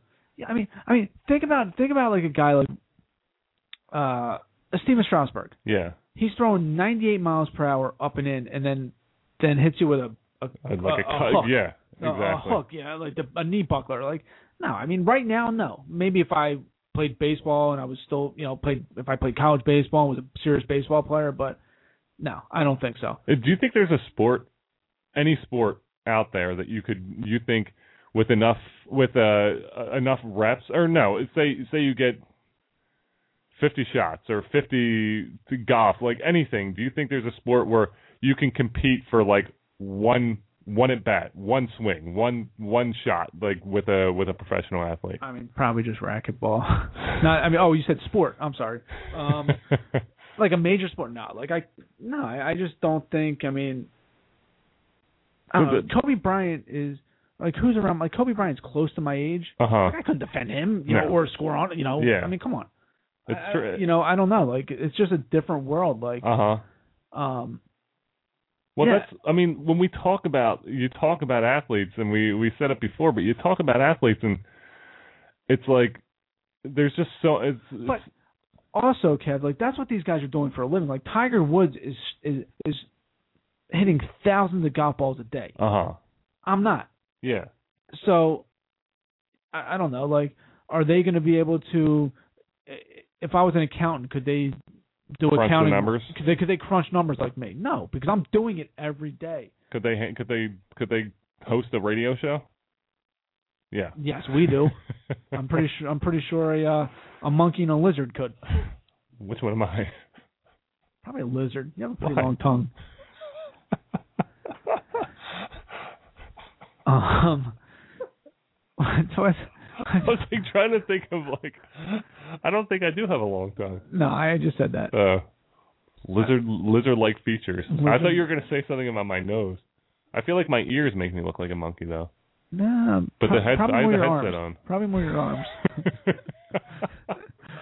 Um, yeah, I don't. I don't think so. Like, I don't know. Could I mean, I no, I, I just think that pro athletes are so far better than like, we don't realize how good they are, and, you can't get a feel for the speed on TV either. When you watch a basketball game on TV, Yeah. and, and even like baseball, like you're watching baseball, um, you know, you're watching it from behind. You're watching it from yeah. the pitcher's So you don't. Yeah. So you're not seeing how fast it is, but then sometimes they reverse it and show you from behind the batter, and you're like, wow, like it doesn't look like it's that hard coming in on Yeah. TV. But I can't imagine when when you used to go to the batting cages when you were little Yeah. And would throw 100 miles, you know, go the fast one 100 Yeah. miles per hour. Now that's coming straight down the pl- straight down the middle of the plate. Yeah. And I remember as soon as you would see it kind of go down into that little where it comes out, like you'd have to start your swing. Yeah. Like I don't know, I could never hit a, a major Yeah. league pitcher. Well, that's the funny thing. I mean, you look at athletes and you're just like, okay. And uh, as fans, we say it, and uh, you know, I I've been I've said it. I've said it to my wife. I'm like, oh my god, he stinks. And she's like, no, he doesn't. I'm like, she. Well, it's all bro. These things. yeah, he yeah. stinks as a As a- fan, like yeah, in as a- comparison. right. But I mean, guys, when I when I did the whole thing with Reggie Evans and I put out the article, people were just like, it's it's it's funny because and like the guy on ESPN was like, well, funny because it's funny to see a kid or a guy go out and, and talk about like, well, I think Reggie Evans stinks. But and I say Reggie Evans stinks when you see how like a, a professional basketball player going against Reggie Evans and like not being able to score, like you realize how good Reggie Evans is in retrospect. But it's just like you kind of have them. I mean, that's what I said. Like the athletes are so either the- it's it's such a it's such a difference between between being a fan and being an athlete. I mean, just think about being a third baseman and have guys hitting bullets down to you at third base and be able to react, gather the ball, throw the ball, you know, getting in front of the ball. Yeah, I mean these guys are just they're they're just their eye hand coordination is just unbelievable. Um, like Miguel Cabrera, I mean his eye hand. Co- I I don't know why. Are Like, you calling it eye hand coordination? Isn't it hand eye coordination? hand eye eye hand. I guess it's yeah, I think you're thing. right. Hand eye. Eye hand coordination. Your eye hand coordination. Eye yeah, it, hand. it is hand eye. It is hand eye. Yeah, your hand eye coordination. Eye hand. Um, yeah, I'm a little bit back. I'm a little my bit back. eye, my eye hand coordination. My eye hand coordination. Um, yeah, it's hand eye. Thanks for pointing. Thanks for making me look like an idiot in front of thousands of um, listeners. Jelly and peanut butter sandwich. so, I love. I really like cheese and macaroni. I really. That's probably my favorite dish. Cheese and macaroni. I love the cheese and macaroni. potatoes and steak. Yeah, cheese and ham sandwich. One of my favorites. Um, yeah, so your hand-eye coordination uh, has to be there, in, um, in, especially baseball, yeah. football too. Well, and I mean, so, uh, I bring Hand, this. eye-hand coordination is not that big of a deal, but hand-eye, you really need that. it's, it's it's very important. I looked at. I just just watching soccer this week, and uh, you know, I'm I'm I'm watching the games, and then I take the dog out, and I get the soccer ball out. Of course you do. I get the Of because- course. And I, you know? When I was when I was playing, I used to go to I used to go to Crows I to know. Scouts I Field, yeah. And I used to go to Scouts Field and play soccer. I would just like I would look up drills online and do all these soccer drills because then I would go and play like basketball and work out in Mm-hmm. basketball in the afternoon. But in the morning, I was like, let me get a conditioning drill that's like also doing footwork. So I do soccer drills. I mean, this these drills, I'm watching them, and then I watch like the pros guys do it, do the same thing, and it's like so easy. It's it's not even funny how Yeah. No, in soccer you need good eye foot com- eye eye foot coordination, right? In soccer, foot eye, foot Yeah. foot mouth. foot foot and mouth combination. I yeah. think yeah, combination. Co- Foot coordination. mouth combination. Yeah, I Foot mouth is I played soccer when I was younger, Kev. Eh, I, One, I was I, I wasn't very good, and then they put me at goalie because I did have pretty good hands. But that was boring because the defense was good, so I'm just back there kind of looking at the crowd, picking the grass. well, yeah. It was horrible. They put my brother at goalie. He was like the because he's real tall. Oh, yeah. And they always did the tall kids in there. But he was pretty good. He was a good goalie. I was terrible at goalie because I, I was the same thing. Like I didn't like I couldn't play baseball. Like Where does a six eleven guy play in baseball though? Really? First base? yeah, first base I mean, I mean, you're not a second, third shortstop, third. I mean, behind the dugout, eating nachos. I mean, yeah. I just I mean, you're a first baseman I pitched or a pitcher, right? Yeah, Or a pitcher. but like you know that when it, it was like I I could never get over my fear of getting plunked by the ball. So it's like the same thing. Like I didn't want to play goalie. Like wait, so you want me to voluntarily stand there while like people rifle things at like shoot a, a like a ball at me? Like yeah, no, I'll, it's I'll not pass. Like, it's, but it's not like you're. It's not like you're getting standing in front of a baseball or a, or a a cue ball. Like it's a soccer ball. It's not that hard. cue ball. Oh, I'm just saying. For instance, like it's not like Are a you- cue ball coming at you. people throwing cue balls. It's not a golf ball. It's a. It's a. It's a. so- It's a. what billiards room are you uh are you going yeah, to? I mean, come on. You know, I'm not. A, fr- I'm not. I, I. I would. I would do this. I would much rather whoever Leo Messi or whatever his name is, whoever kicks Lionel. the ball, Lionel, whatever, Yeah. whoever kicks the ball really hard, I'd stand in goal to try to stop that before I would get up there against a major league pitcher. Yeah. against like a Pedro Martinez that's throwing Now you let ties. you. I was watching the USA game. The one guy just. I mean, from ten yards away, the guy kicks it. These guys are kicking the ball ninety miles an hour, and it it like he kicks it from ten yards away and just blasts him in the face, and he gets right back up. I don't know. They say they always me. say they always say soccer players are a little bit like fairies and stuff like they call them foot fairies and things like that. I think soccer you have to be you have to have a crazy kind of tough at, attitude to uh to do so. I don't know. Yeah, I don't know. well, we just want to thank our guest uh, tonight, uh, Stacy August, uh, Prince Fielder's mom, Cecil Fielder's ex-wife, uh, for coming on, and and and uh, also Tommy John. Tommy John, just amazing, really talking old school baseball and really getting into there. And uh, Tommy, I'll call you in about ten minutes. yeah, Mike will be calling you soon, so uh, keep your keep your evening open. Keep, keep your keep your cell phone on. Yeah, it's one of the you know we'd love to have him back on the show. We'd like to thank our sponsors for tonight. Geez, did I only mention them once? Twice. All right, good. Uh, the show brought to you tonight by Foam Pack, supplier of all Graco products. Just a phone call away, 888-458-2928. Also by Abacare South Jersey Orthopedic Associates. Uh, go see Dr. Wetzer for all your orthopedic needs. 856 424 8866. And finally, Integrated Play. Go see Renee Shaw if you're an athlete transitioning into a professional career. Uh, 269 760 3857. For myself, for Mike, we will see you. Go ahead. Oh, also, um, go to the website www. Oh, yeah. Uh, dot, uh, thematchupzone.com. Check out our new logo. Click on Oh, it. yeah. Tell us what you what you think about it. We got a new logo. Um, we get we have some shirts uh, in the making, getting made up with the logo. So, uh, Should be fun. yep, Hey, we're almost professional. we're almost professional. Thanks a lot for tuning in, guys. Uh, we'll see you again next week. Until then, I got a million ways to get it. Choose one. Choose one. Hey, bring it back, bring it uh-huh. back. Now double your money and make it stack. Uh-huh. I'm on to the next uh-huh. one. On to the next. I'm on to the next one. On to the next. I'm on to the next one. On to